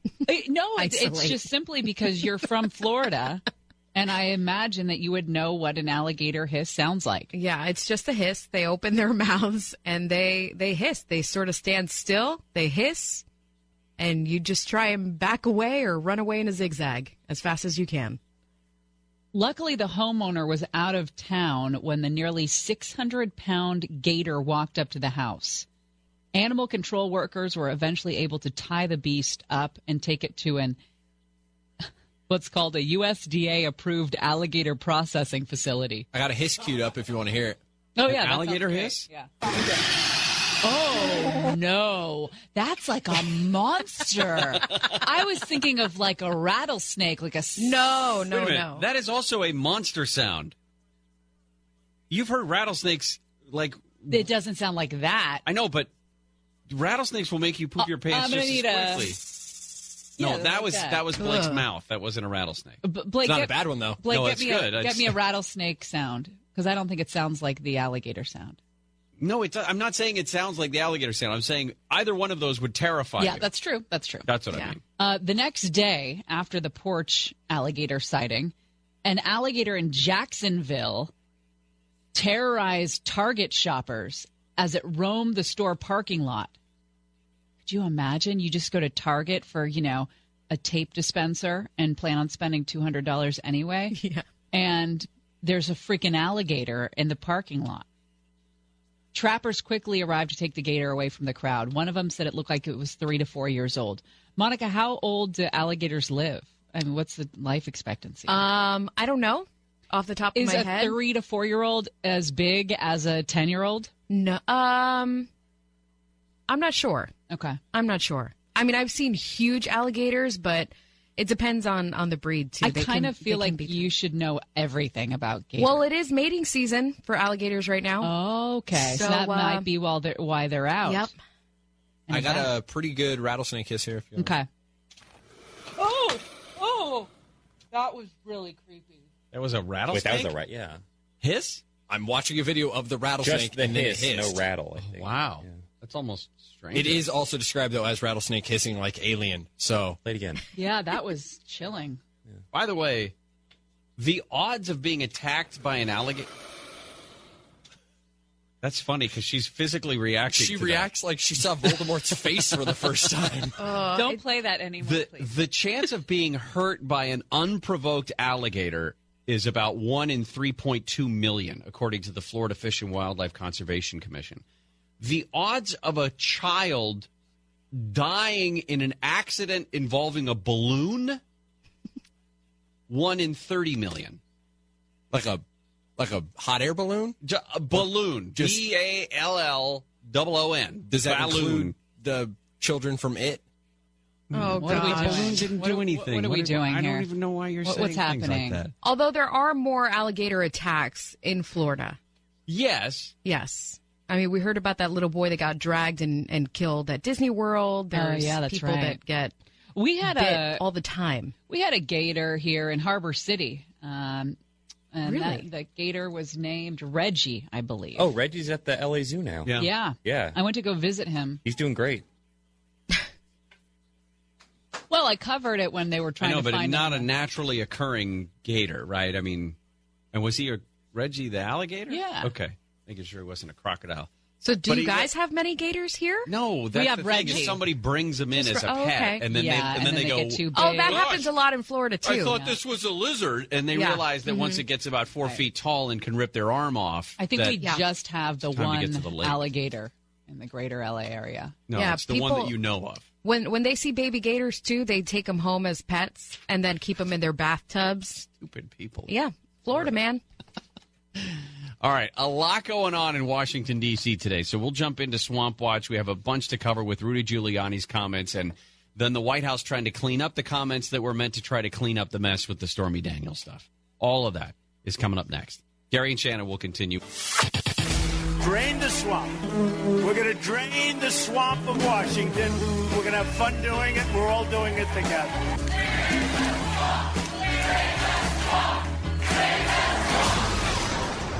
Swamp Watch. Well, all eyes, well, maybe not all eyes, but many eyes on Sarah Huckabee Sanders today at the White House press briefing about timeline stuff. Because the president had said he didn't know about the Stormy Daniels payoff, the 130 grand to keep hush hush during campaign time. But Even though last night Rudy Giuliani said, uh, yeah, he did know about it, but that it was for personal reasons. Paying some Stormy Daniels woman 130000 I mean, which is going to turn out to be perfectly legal. Uh, That money was not campaign money. Sorry, I'm giving you a fact now that you don't know. It's not campaign money. No campaign finance violation. So So they, they funneled it through the law firm. funneled through a law firm, and the president repaid it. Mm. Which the Oh, pro- I didn't know he did. Yeah. There's no campaign finance law. Zero. You can't say that the money was funneled through the law firm. It makes it sound dirty as hell. And whoever signed off on Rudy Giuliani going on that program, and I, th- I got to believe it's just the president. Well, and the question comes up even if it wasn't campaign money that did it, if it was done to help the campaign, that's a loan to the campaign that had to be reported that wasn't. So Giuliani today said it wasn't for campaign reasons, it was for personal reasons. This was for personal reasons. This was the president had been hurt personally, not politically, personally so much, and, and, and the First Lady by some of the false allegations. That one more false allegation, six years old. I think he was trying to help the family. And I, to, to- for that, the man is being treated like some kind of villain. And I think he was just being a good lawyer and a good man. Sarah Huckabee Sanders was asked about it today, and she said, The first awareness I had was during the interview last night. Oh, boy. The first awareness I had was during the interview last night. Ew. That's awkward, that's, isn't it? That's the White House being pissed off with Rudy Giuliani. The president has denied and continues to deny the underlying claim. And again, I've given the best information I had at the time. That's the thing is this she's the White House press secretary. Here's the thing with this administration, though: they're not telling the the the press secretary anything really. Okay, but it's is a that tough spot to be in. but is that a um is that a choice that they're making or they're just not sure what it is they should be telling the press secretary? Both. Because when when Sean Spicer was here, he seemed to be willing to overlook that.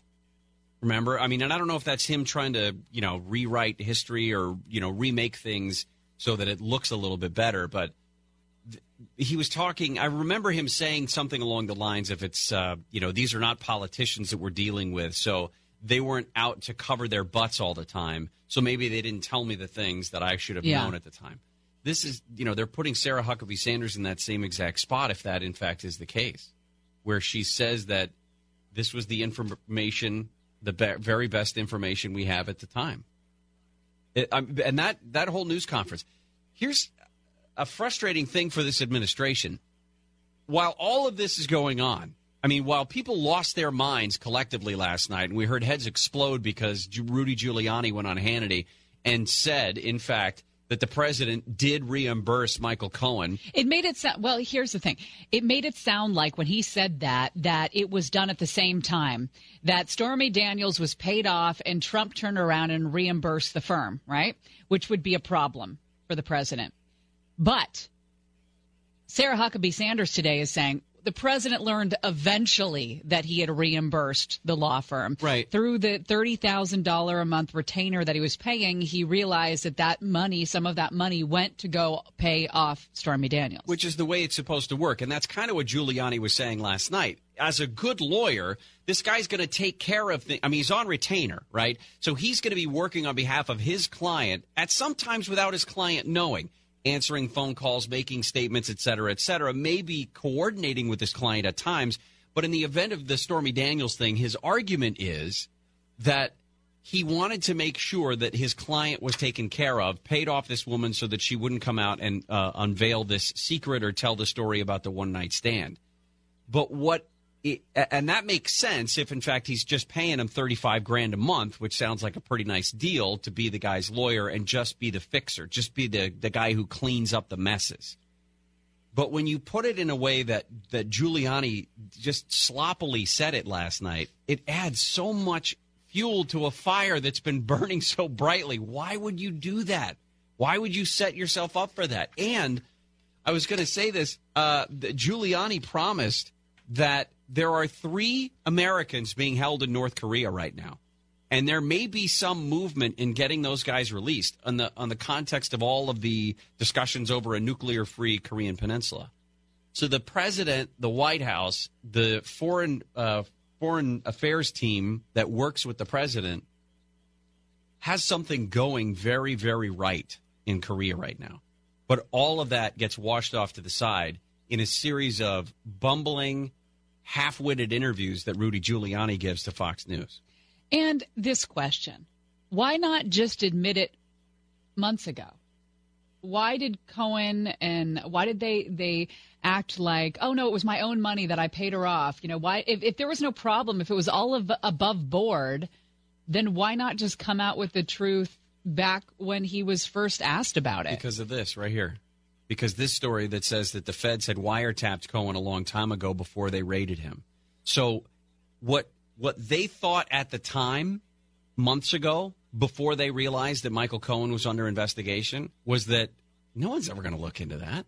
Okay. No one's ever going to put that together. Then they realized that his phones have been tapped.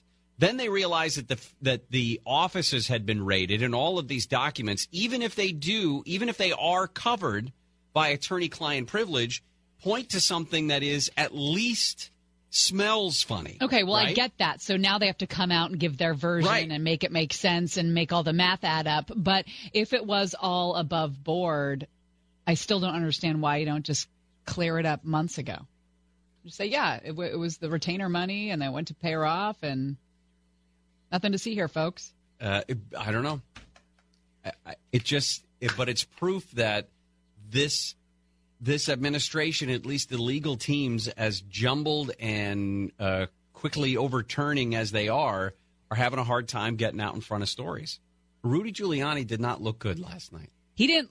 He did not sound good, and he didn't look good. And uh, I think that the the president, whoever is in his tight legal circle these days, was not pleased. The other thing about that interview that he gave last night, and also uh, kind of doubled down on it this morning when he went back to the Fox studios to give another interview, was he was asked by Hannity last night and by the, the hosts this morning what sort of guidelines he would have if, in fact, the president was to sit down for an interview with Bob Mueller. And instead of saying something along the lines of, I would never allow my client to sit down for an interview, he said, uh, you know, I got some guidelines, things like, um, you know, certain things would be off limits, but also would only be at a two and a half hour limit. And I would make sure that the moment that clock struck two and a half hours, we're up and out of that room, which makes me believe they're continuing to negotiate to actually get the president in front of investigators with the special counsel's office. That would be an that would be quite a development. Did you hear what's going on with Scott Walker in Wisconsin? He's sending uh, thousands of families uh, an election year check. He calls it uh, some sort of uh, child credit kind of thing, uh, one time tax payout. Democrats are calling it bribery uh, in an election year, tough reelection bid. I'll tell you about it when we come back. oh, back. this extra money? I don't know Yeah. what to do with it. What do you guys want to do with it? Gary and Shannon will continue uh, Swamp Watch right after this. Do you turn it up? Do you sing along every time you hear that song? Like we did then, like we did when. Do you close your eyes? Does it make you laugh? Do the memories take you back to six packs in a Chevy Cheyenne? Way back when I was Jack and you were Diane. Gary and Shannon. Yeah. Tiny little sport information Yes. before we get back to Swamp One. Yes. Yeah, we were Ichiro has retired from baseball. How old is he? 43? Wow. 44? Ichiro um, is out. He's been playing for the Mariners again, and he is going to uh, join their. What? I was just looking at your search history there. Oh, the old picture? Dysentery. Dysentery. we screwed up. Dysentery sounds so much it does sound much more. Uh, so much better. um, yeah, Ichiro's 45 or will Wow. be 45, born in 1973, but he has decided to uh, to quit the baseball. He's going to be working for the Mariners front office now. His oh, birthday he was a lot of fun to watch. He was amazing to watch. He was my kid's first huge baseball star when uh, when my son back when he liked baseball. But your son never really liked. I was just going to say. You know what? Is that what we're going to do? Is we're going to talk about stuff like that? I thought it was I thought this was a safe space. That must be tough, though. You don't even know how you like tough you like is. have a little boy and you're gonna like you're thinking about all the baseball moments you're gonna share together how you're gonna like geek out over you know uh, the intricacies of the rule book Oh, did I show you the paper cut? Because I see that you have some lemon over there, and you could squeeze that in there. um Tell me more about Scott Walker. Scott Walker in Wisconsin I'm trying to I was trying to talk my way out of that and it wasn't gonna happen was it well uh, Scott Walker is giving money away, basically. Uh, starting in a couple weeks, May 15th, parents in Wisconsin can log onto a state run website, answer a few questions, and get checks worth $100 per child. Now, Scott Walker drove this train, uh, one time tax payout. He drove it into law. And it's, according to him, a chance to turn a state budget surplus into a bonus for parents who could use extra cash. But the wonks of the Tax Policy Center and Tax Foundation say, we've never heard anything like this. This is nuts. I've never seen anything like this before. And uh, Walker saying, well, a couple hundred dollars more in a family budget could really make a, a big difference. Now, critics are saying this is just a complete publicity stunt, and he is vulnerable in his seat now. Democrats are getting some political momentum, and he is simply bribing the voters, saying, literally, I'm Scott Walker running for reelection. Here, have some money. I don't understand what the question part of it is, though. They have to go to a website and they have to fill out a questionnaire or answer questions before they. I'm not sure what the questions are. Maybe just uh, when was your kid born, or I don't, I don't know. Um, But that is that is whoever's behind that for him is clever and deserves well, a spot at the table. That same legislation also created this back to school sales tax holiday, which I think is an interesting uh, an interesting idea. Nobody in California would ever do it, of course, but in the um, in the there are five first five days of August in Wisconsin. They will waive the five percent sales tax. The last time we had a five percent five percent sales tax in California? They'll waive the five percent sales tax for the first five days of August, so that kids can purchase school supplies, clothing, and computers, or parents of kids. But you know what I mean. Um, which is a great tax. I mean, that's a fantastic idea, isn't it? I mean, if you're going to try to, you know, stoke the fire a little bit of your economy, why not give them a little sales tax break for a day? So here's what I'm working out in my head. He's only 18 years old. You know, he's had a lot going on with high school and now college, and there's still time to get into baseball. There's still time to to really develop that love of the game. It's it's still a possibility. I feel strongly about it. Are you making him cry in there? No, hmm. no, no tears. Hey, you know what? We're having a party. Cried all my tears. We are having a party, and it's all about the Red Cross, the American Red Cross, and the initiative to Get Prepared California. Monday, October 1st is when the bash is happening. You and a guest will mix and mingle with the KFI crew. An exclusive evening at the beautiful OUE Sky Space in Los Angeles. Cocktails, appetizers. This place is incredible. It's, uh you know, nearly a thousand feet above the city in that iconic U.S. Bank Tower. You meet the team. We do live Q and A. Like you've said, there's really no question that's off the table. These guys answer everything. Photo opportunities, unlimited sky slide rides, sky slide rides. The one that Monica fell down last week. There's photo evidence and got bruises. How how can we see the photos? Uh, well, the photo I posted is on my Twitter page. Okay, I pinned it, so it's right the- at the top. What's the handle? At Monica Rix. Okay, that's easy. R I X. Yep. Um, yeah. The guy told me I was the first person to ever land like that, so that was fun. That's something you can tell the grandkids. Yeah, well, Got to be nice. OE OUE Skyspace LA, the premier destination for panoramic 360 degree views of LA. You'll have the chance to feel the thrill when you experience the heart pounding adventure of the first ever sky slide. Of course, 100% of the proceeds will benefit the American Red Cross Get Prepared California campaign.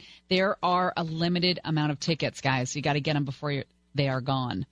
You want details? Go to KFIAM640.com and type Mixer in that little search box. it really is beautiful up there. You should go if you can. When you're not crying, right? I wasn't crying, I was laughing. I didn't cry. There's no crying on the sky slide.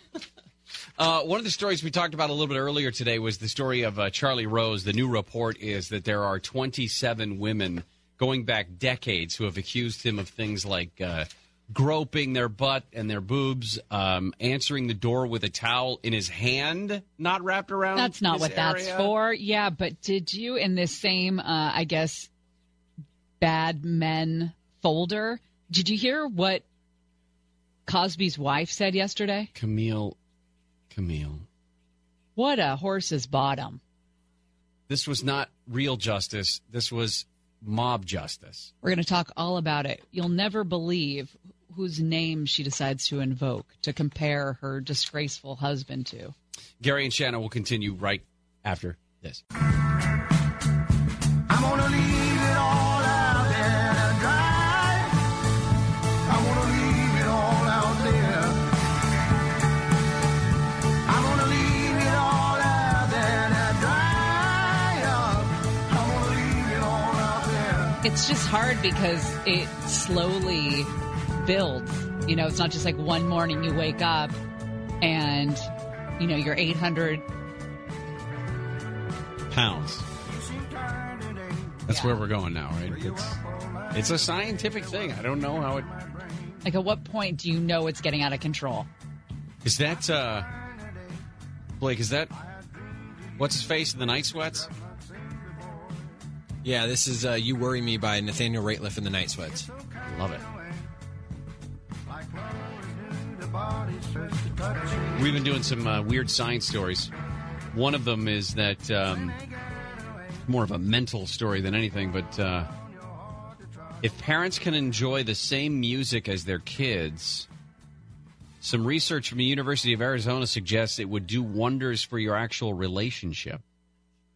The authors of the study say you, as a parent, should give Drake a try or Cardi B. Well, you have been kind of uh, resistant to the Cardi B movement. She's really the only one. um, but I there, almost all of the other music that my daughter listens to, I will listen to. well, Almost she has um, she has taste that's not completely different from your own. You enjoy some pop music, Yeah. Uh, but when your son was in his death metal phase, Mhm. you weren't listening to hell a hell of a lot of that to get closer. No, I I think as deep as I got into that was Breaking Benjamin.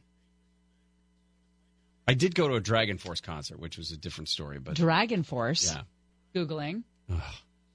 it was not a good not a good. But the children are young and their parents tend to sing nursery rhymes together. They're driven in the car, they listen to the same music.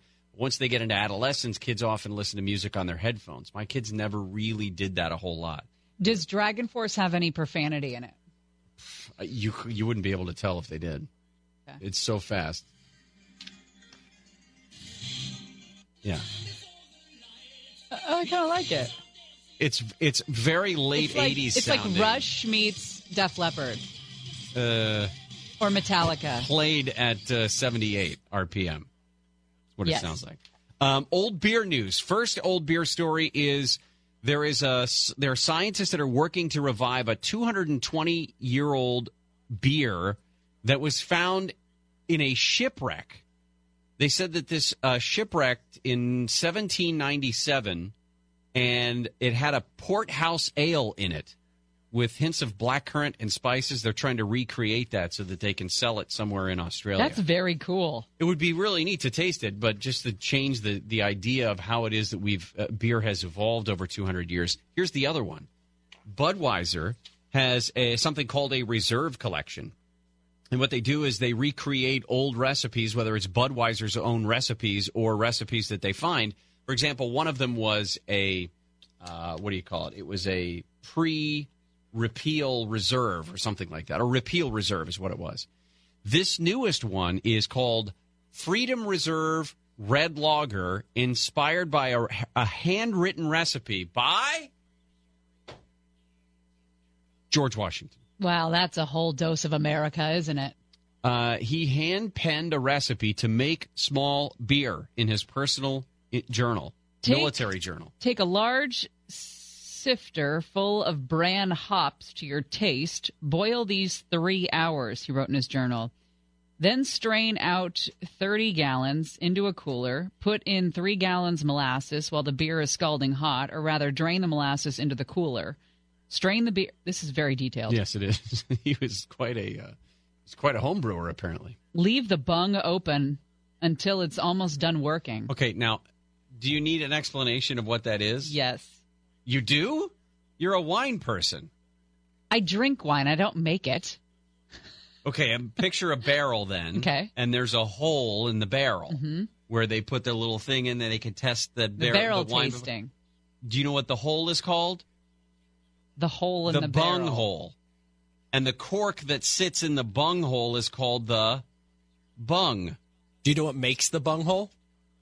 A bung driller? Bung hole reamer. I'm going home. Thanks, Blake. Then you put in a quart of yeast. If the weather is very cold, cover it uh, with a blanket. Let it work in the cooler 24 hours. Then put it into the cask. Bottle it that day, the week it was brewed. This limited edition beer, they said, is going to be brewed by Budweiser's veterans. Signatures will be displayed prominently on each of the vintage stubby bottles and the one pint cans.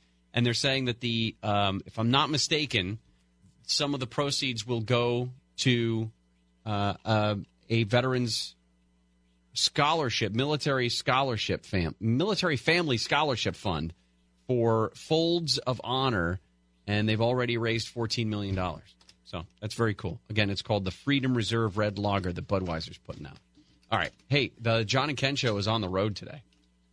Oh yeah. Are they in a, an undisclosed location? Uh, I don't know if we get a thumbs up on that. It's like pump up the volume. It's like it's like Christian Slater. It is in Ventura, but they're the ones who are going to have all the specific details so that you can you can travel on out there. It Can we will talk? not. Can we can we talk to them? Hello, hello, Ken. Yes, you can talk to me. Oh, good. Are you all right? Are you safe? What, what's this worry? Yes, we're in lovely Ventura. 62 degrees. We're on the promenade. Oh, okay. I didn't know where you were broadcasting from. If it was an undisclosed location or not. No, in fact, uh, I'm looking right at the Aloha Steakhouse where Anthony Mele Jr. was stabbed to death uh, two weeks ago today, and that's what brought us here. Wow, and you guys, there's a huge rally I understand uh, from one of the flyers I saw of yours later on as well.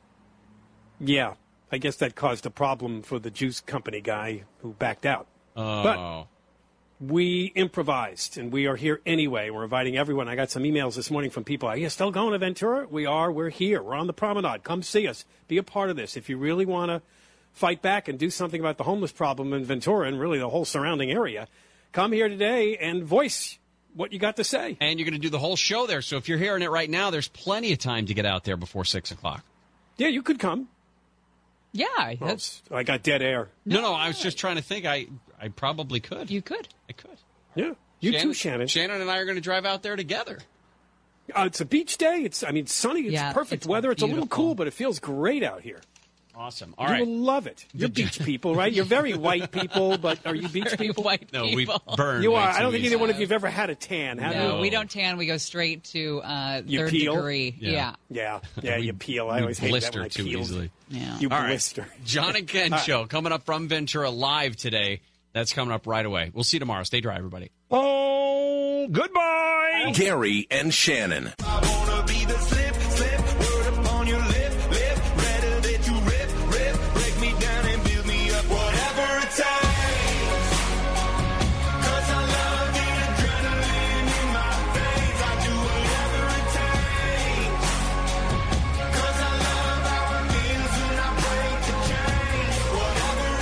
Gary and Shannon on this Twitter Thursday.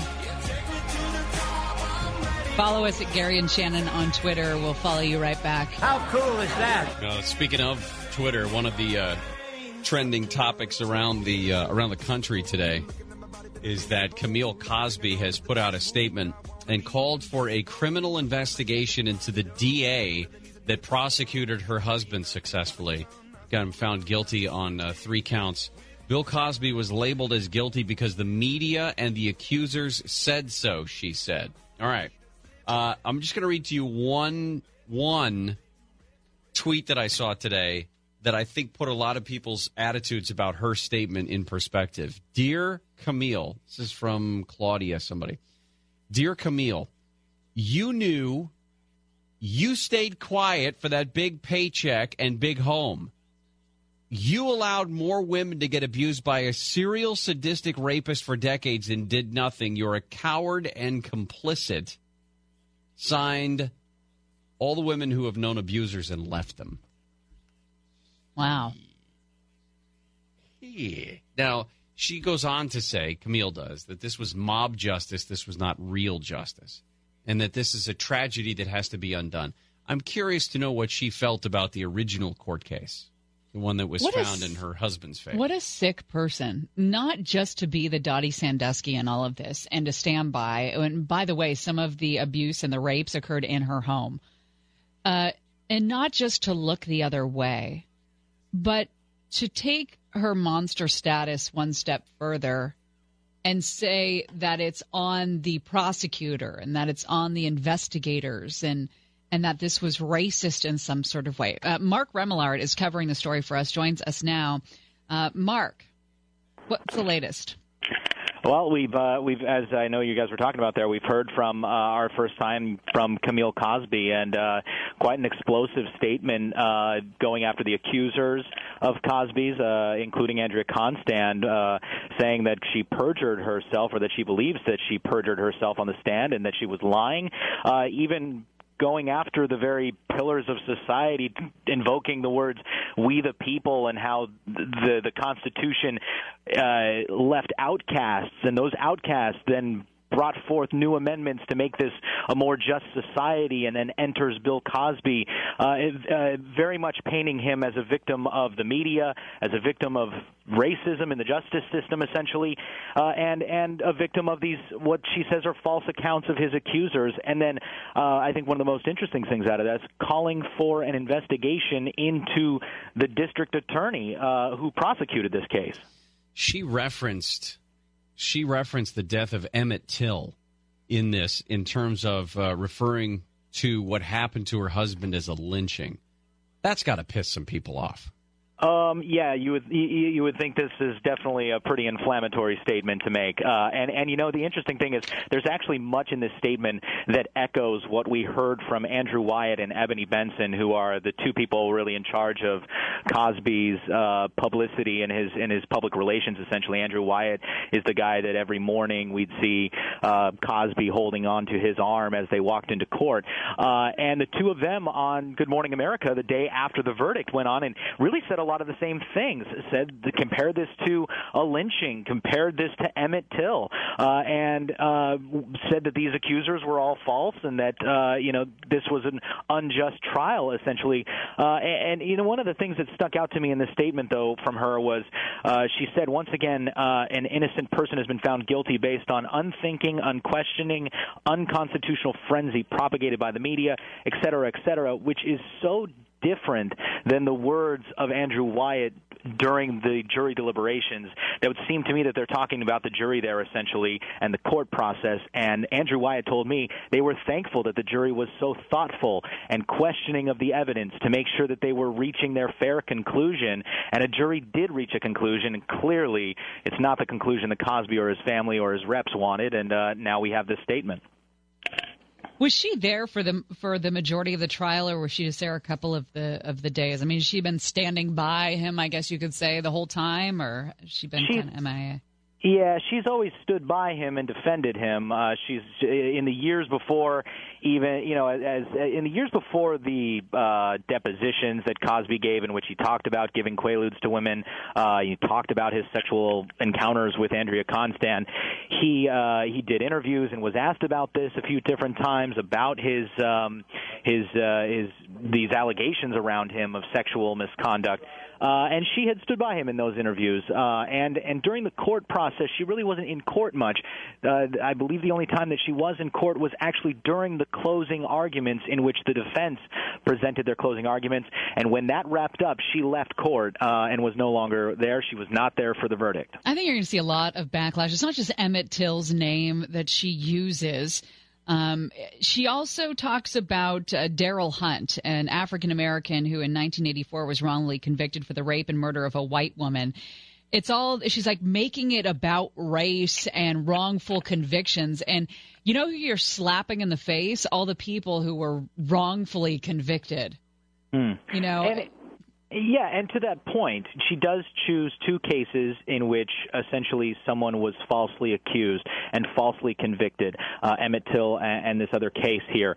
Uh, but certainly, it's, it cannot be lost that uh, these cases involved um, a, a black person being falsely arrested, falsely accused, and falsely convicted, and so certainly that can't be lost. But uh, you know, this is Bill Cosby is convicted by a jury of his peers. He's facing a serious sentence, uh, and and we'll see whether or not, obviously, his appeal goes forward. But uh, you know, and worth mentioning, two members of the jury uh, that convicted him were African American. Uh, a, a comedian who really brought this to the public's attention years ago was a black comedian who began doing a bit about how Bill Cosby was a rapist, and that sparked a lot of attention, which then sparked the unsealing or the media's attempt to unseal these deposition records. So, you know, you have to, you know, you can, I guess, make draw your own conclusions whether or not uh, racism played a role in this case. Clearly, to Camille, it would seem that she believes that that is the case. Mark, thank you so much. Thank you. Mark Remillard there with the latest on what uh, Camille Cosby's three page statement said. She did go on to say that the dozens of other women who have accused Bill Cosby are basically a lynch mob spurred on by the media's frenzied, relentless demonization of the man who earned a reputation as America's dad, playing Dr. Cliff Huxtable, and on and on. You earned a reputation as a sick rapist. Here's the thing, though. I don't know anybody who felt great about taking down Bill Cosby. No. Every time we had to do this story, I would recount how much joy Bill Cosby's stand up albums would bring me, and how not too long ago, as dumb as this sounds, we would download Bill Cosby albums and play them for the kids on road trips because Yeah. we knew that we could. And that died. That there's so much of that that died.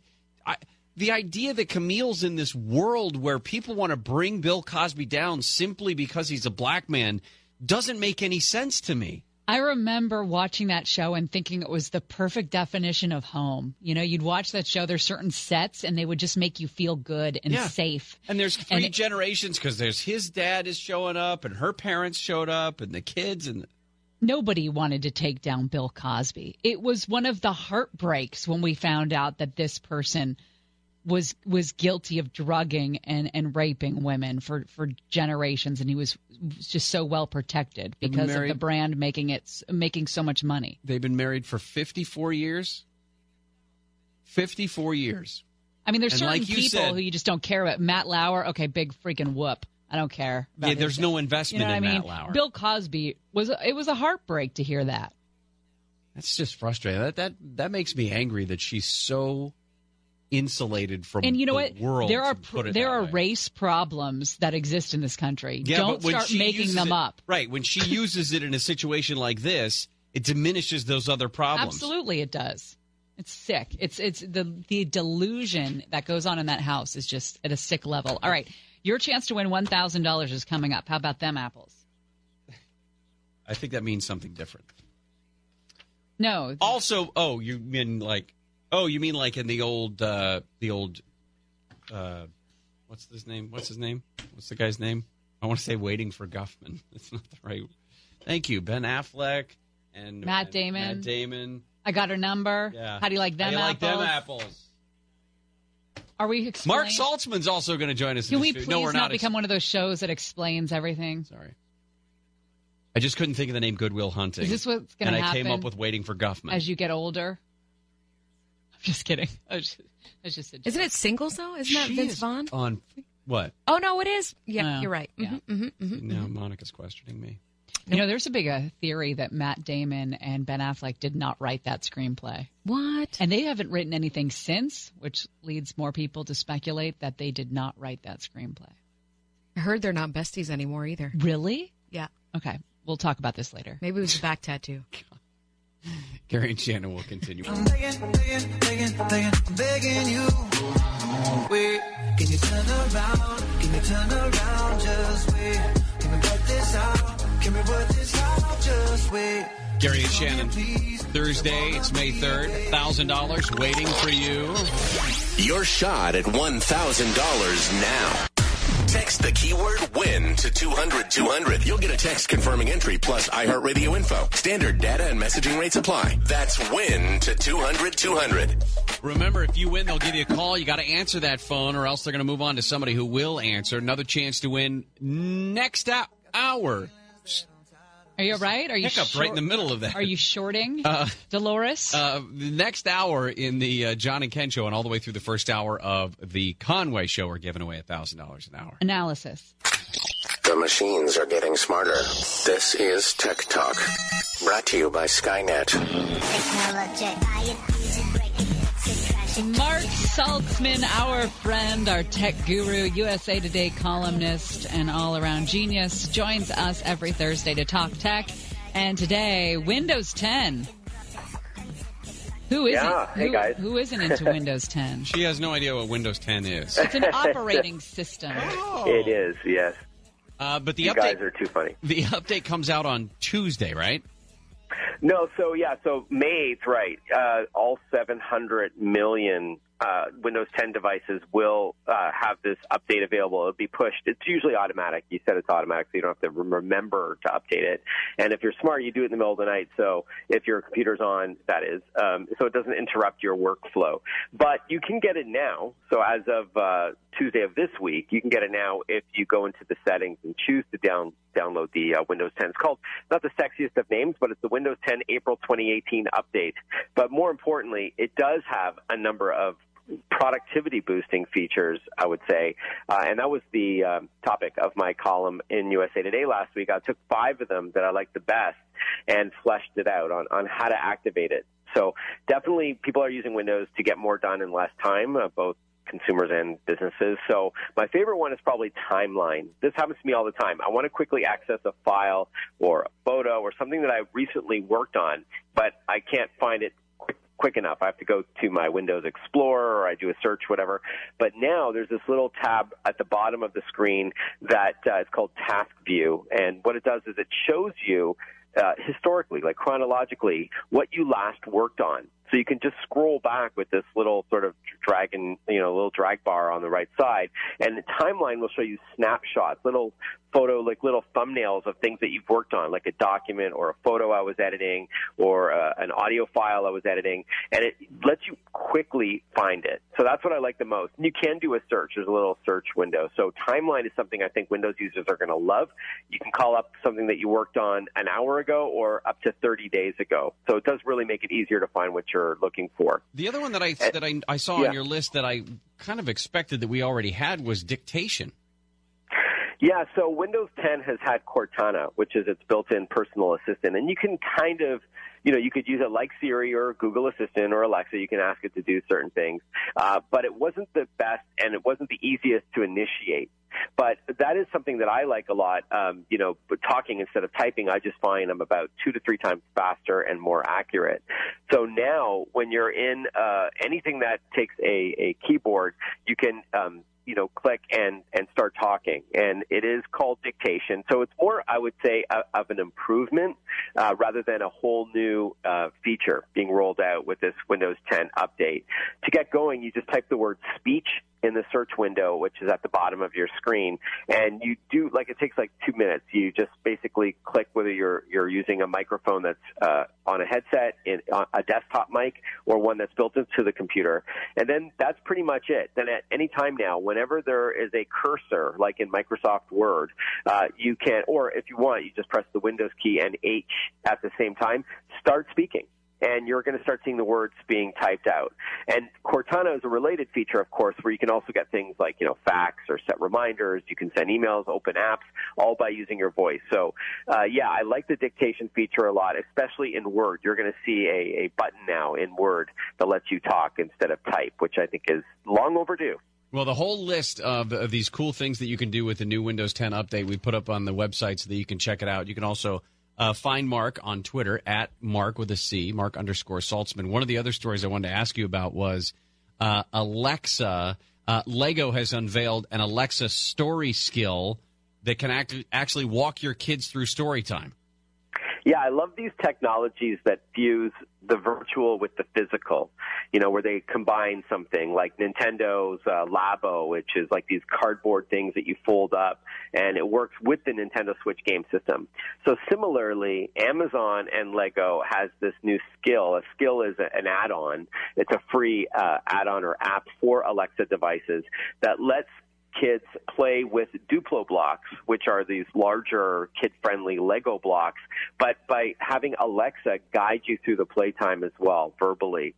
So the idea is, you know, um, kids and parents can can walk through these customizable story themes around, you know, say animals or vehicles with Amazon's voice assistant, occur- encouraging that constructive and exploratory play.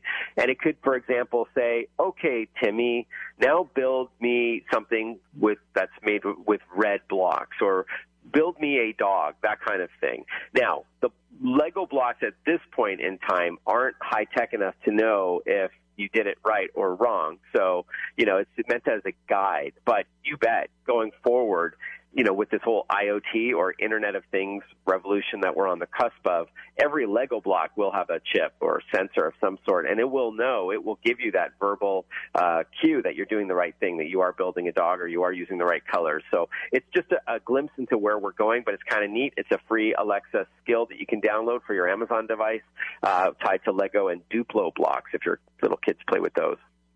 Awesome. Marc, thank you once again for everything. Check it out. Sure, pleasure. Uh, Tech It Out is the podcast that you can hear on the uh, Pod Squad. Uh, you go to the KFI website, KFIAM640.com. You can check out uh, Marc's weekly podcast there. Thanks for coming on, man. Thanks. I'll talk to you next week. You bet. Marc Saltzman there with the latest. And again, follow Marc uh, on Twitter at Marc with a C, Marc underscore Saltzman. Coming up next. Weird.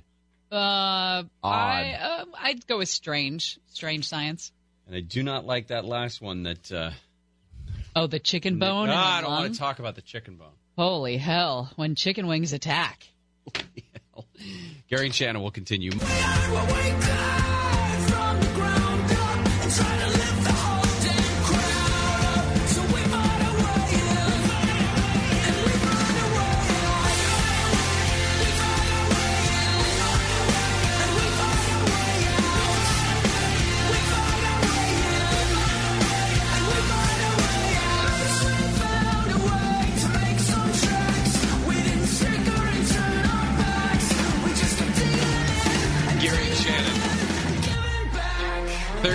3rd. Don't forget you can follow us on social media. Do so. Tell your friends about it. At Gary and Shannon. Uh, hit the follow button, by the way, when you find us on uh, the iHeart Radio app. You can find our podcasts up on there. Make sure that you follow us. Tell everybody how much you enjoy it. Or not, I don't care. I mean, I do care, but you just telling people is actually what we're looking for. But uh, Nick gave us a stack of some strange things that we wanted to talk about. They're like uh, odd science. How about this? Just call them strange science. Strange science. It's like weird science, but strange. So there's this guy in Australia, 78 years old, and he goes to the emergency room because he chokes while eating chicken. He told doctors that he felt like Why are you laughing at that? He choked on the chicken. That's. I know. Uh, but you. Jeez.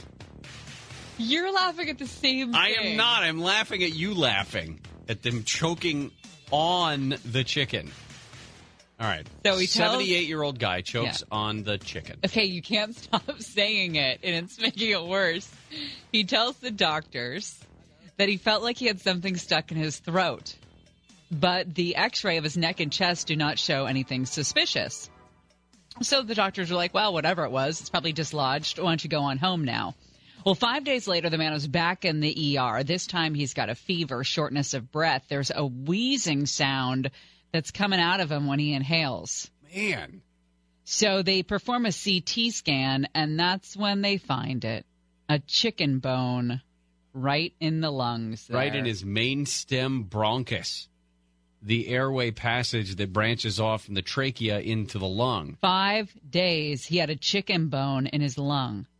The takeaway is this. When you go to the, the office of the doctor Mhm. and they say you're fine and you don't feel fine, just don't leave until they do something. How long? I know, but but how long does it take? Here's the thing: when you inhale something that you're not supposed to, your body usually tells you that something is wrong, Mhm. right? So this guy knew obviously something was wrong. There was a report from Canada, though, that described uh, a woman who went 22 years, not just five days, 22 years with a bone fragment lodged in her bronchus. Does everybody right now have feel like it's a little yeah, shortness yeah, of yeah, breath? yeah, Yeah. Like you, you're feeling your bronchus. Like you don't know where your bronchus is, but it's somewhere in there. But and it's you, inflamed and, and you now. feel like you can feel it right now. Like about- you may have had a bone in there from 1994. How about this one? A 47 year old man in England turned uh, learned that he had a tiny toy traffic Yeah, cone my- lodged in his bronchus. My bronchus feels like it has a Matchbox car in it. 47 years old. That tiny toy traffic cone was lodged in his throat when he was seven. It took 40 years for them to figure that out. So, eh, I mean, one could argue you, you go along living life just fine with things stuck in your bronchus. We're going to go back to the choking the chicken thing? Or choking on a chicken. I said it wrong. Darn it. What are you, seven? Um, people in Finland who regular take saunas, regularly take saunas, Mm-hmm. may face a far lower stroke risk than those who go less often to the sauna. There was a report in the journal Neurology, and it was the first to assess the relationship between saunas and strokes. They based this off of more than 1,600 people who were followed for an average of 15 years. Does it say which uh, which edition of neurology? No. Oh, because there I was one that had the Washington Redskins cheerleading squad on it. I just didn't know if that was it. No, that's not called neurology. That one Got it. Anyway, um, those who spent time in the sauna for four to seven days a week showed a 61% lower risk of having a stroke than people who went just once a week.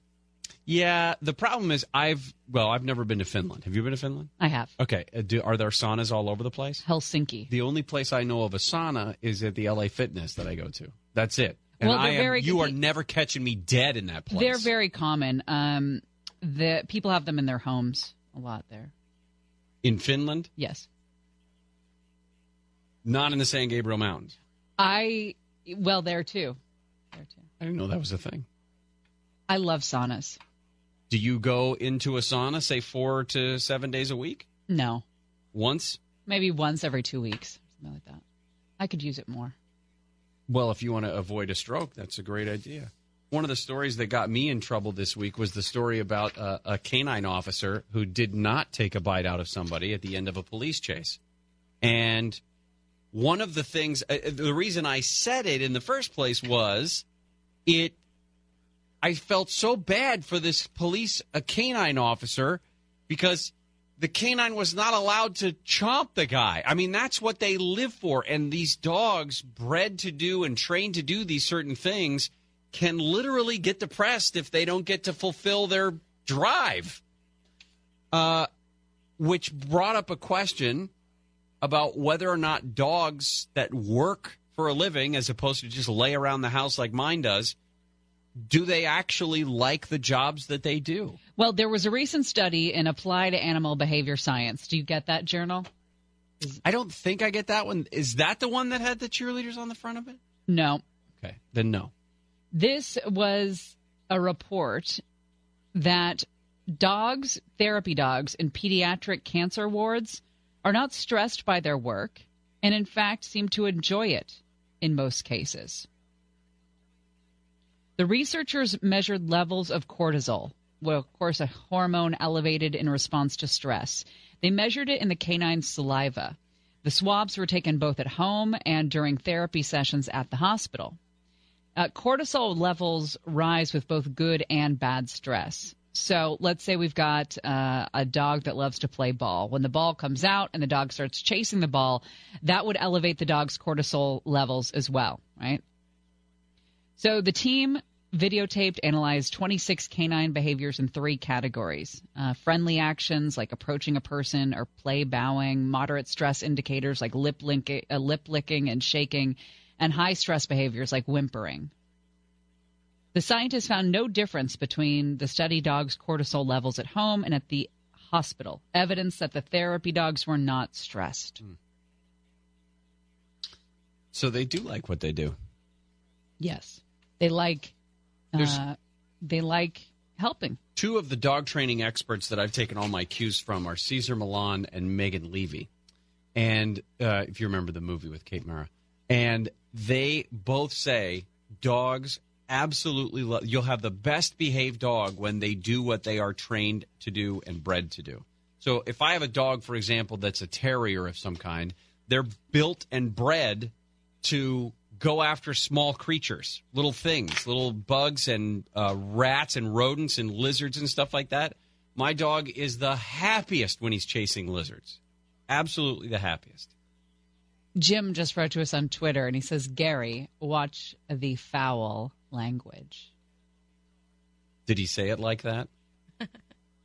Yes. It's clever. It was clever. I thought so too. We have some good beer news when we come back to some strange science. Old good beer news. Gary and Shannon will continue. I'm gonna leave it all out there to dry. I'm gonna leave it all out there. I'm gonna leave it all out there to dry up. I'm gonna leave it all out there. It's just hard because it slowly builds. You know, it's not just like one morning you wake up and, you know, you're 800. Pounds. That's where we're going now, right? It's, it's a scientific thing. I don't know how it. Like, at what point do you know it's getting out of control? Is that, uh. Blake, is that. What's his face in the night sweats? Yeah, this is uh, "You Worry Me" by Nathaniel Rateliff and the Night Sweats. Love it. We've been doing some uh, weird science stories. One of them is that um, more of a mental story than anything, but uh, if parents can enjoy the same music as their kids, some research from the University of Arizona suggests it would do wonders for your actual relationship. The authors of the study say you, as a parent, should give Drake a try or Cardi B. Well, you have been kind of uh, resistant to the Cardi B movement. She's really the only one. um, but I there, almost all of the other music that my daughter listens to, I will listen to.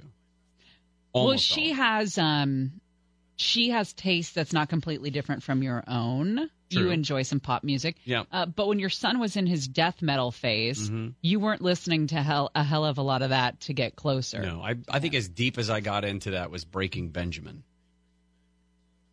I did go to a Dragon Force concert, which was a different story, but Dragon Force. yeah, Googling. it was not a good not a good thing.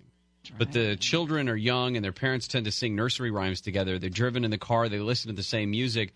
Once they get into adolescence, kids often listen to music on their headphones. My kids never really did that a whole lot. Does Dragon Force have any profanity in it? Uh, You you wouldn't be able to tell if they did. Okay. It's so fast. Yeah. Uh, I kind of like it. It's it's very late it's like, eighties It's sounding. like Rush meets Def Leppard Uh, or Metallica. played at uh, seventy eight RPM. What Yes. it sounds like.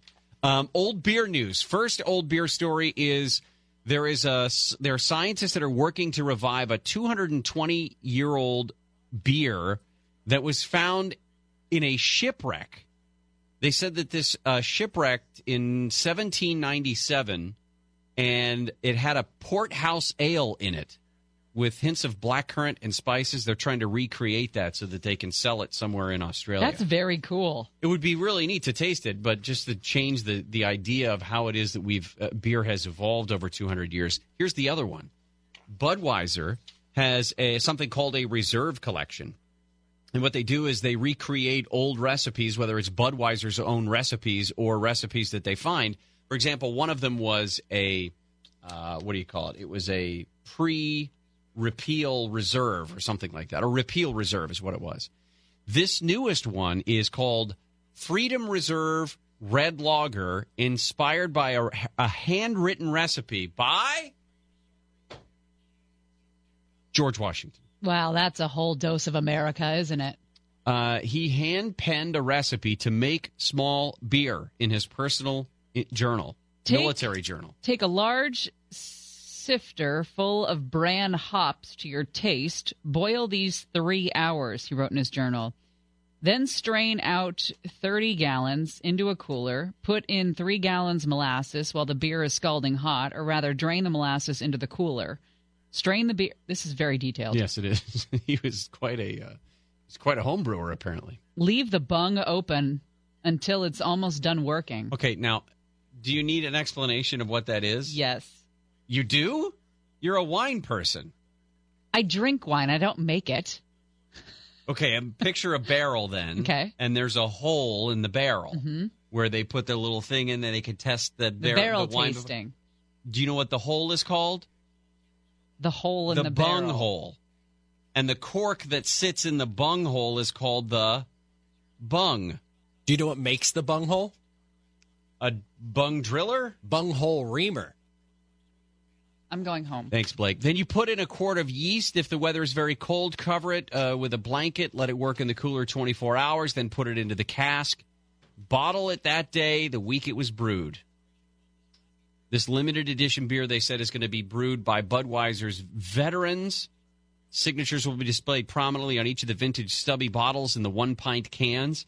And they're saying that the, um, if I'm not mistaken, some of the proceeds will go to uh, uh, a veterans scholarship, military scholarship fam, military family scholarship fund for Folds of Honor, and they've already raised fourteen million dollars. So that's very cool. Again, it's called the Freedom Reserve Red Lager that Budweiser's putting out. All right, hey, the John and Ken show is on the road today. Oh yeah. Are they in a, an undisclosed location? Uh, I don't know if we get a thumbs up on It's that. like pump up the volume. It's like it's like Christian Slater. It is in Ventura, but they're the ones who are going to have all the specific details so that you can you can travel on out there. It Can we will talk? not. Can we can we talk to them? Hello, hello, Ken. Yes, you can talk to me. Oh, good. Are you all right? Are you safe? What, what's this worry? Yes, we're in lovely Ventura. 62 degrees. We're on the promenade. Oh, okay. I didn't know where you were broadcasting from. If it was an undisclosed location or not. No, in fact, uh, I'm looking right at the Aloha Steakhouse where Anthony Mele Jr. was stabbed to death uh, two weeks ago today, and that's what brought us here. Wow, and you guys, there's a huge rally. I understand uh, from one of the flyers I saw of yours later on as well. Yeah, I guess that caused a problem for the juice company guy who backed out. Oh, We improvised, and we are here anyway. We're inviting everyone. I got some emails this morning from people. Are you still going to Ventura? We are. We're here. We're on the promenade. Come see us. Be a part of this. If you really want to fight back and do something about the homeless problem in Ventura and really the whole surrounding area, come here today and voice what you got to say. and you're going to do the whole show there. So if you're hearing it right now, there's plenty of time to get out there before six o'clock. Yeah, you could come. Yeah, Well, I got dead air. No, no, I was just trying to think. I I probably could. You could. I could. Yeah, you too, Shannon. Shannon and I are going to drive out there together. Uh, it's a beach day. It's I mean sunny. It's Yeah, perfect it's weather. It's a little cool, but it feels great out here. Awesome. All you right. will love it. You're beach people, right? You're very white people, but are you beach people? white No, we people. burn. You are. I don't think easy. either one of you've ever had a tan, have No, you? we don't tan. We go straight to uh, You third peel? degree. Yeah. Yeah. Yeah, yeah, We- you peel. I we always hate that blister when I too peel. easily. Yeah. You All right. blister. John and Ken All right. show coming up from Ventura live today. That's coming up right away. We'll see you tomorrow. Stay dry, everybody. Oh, goodbye. Gary and Shannon.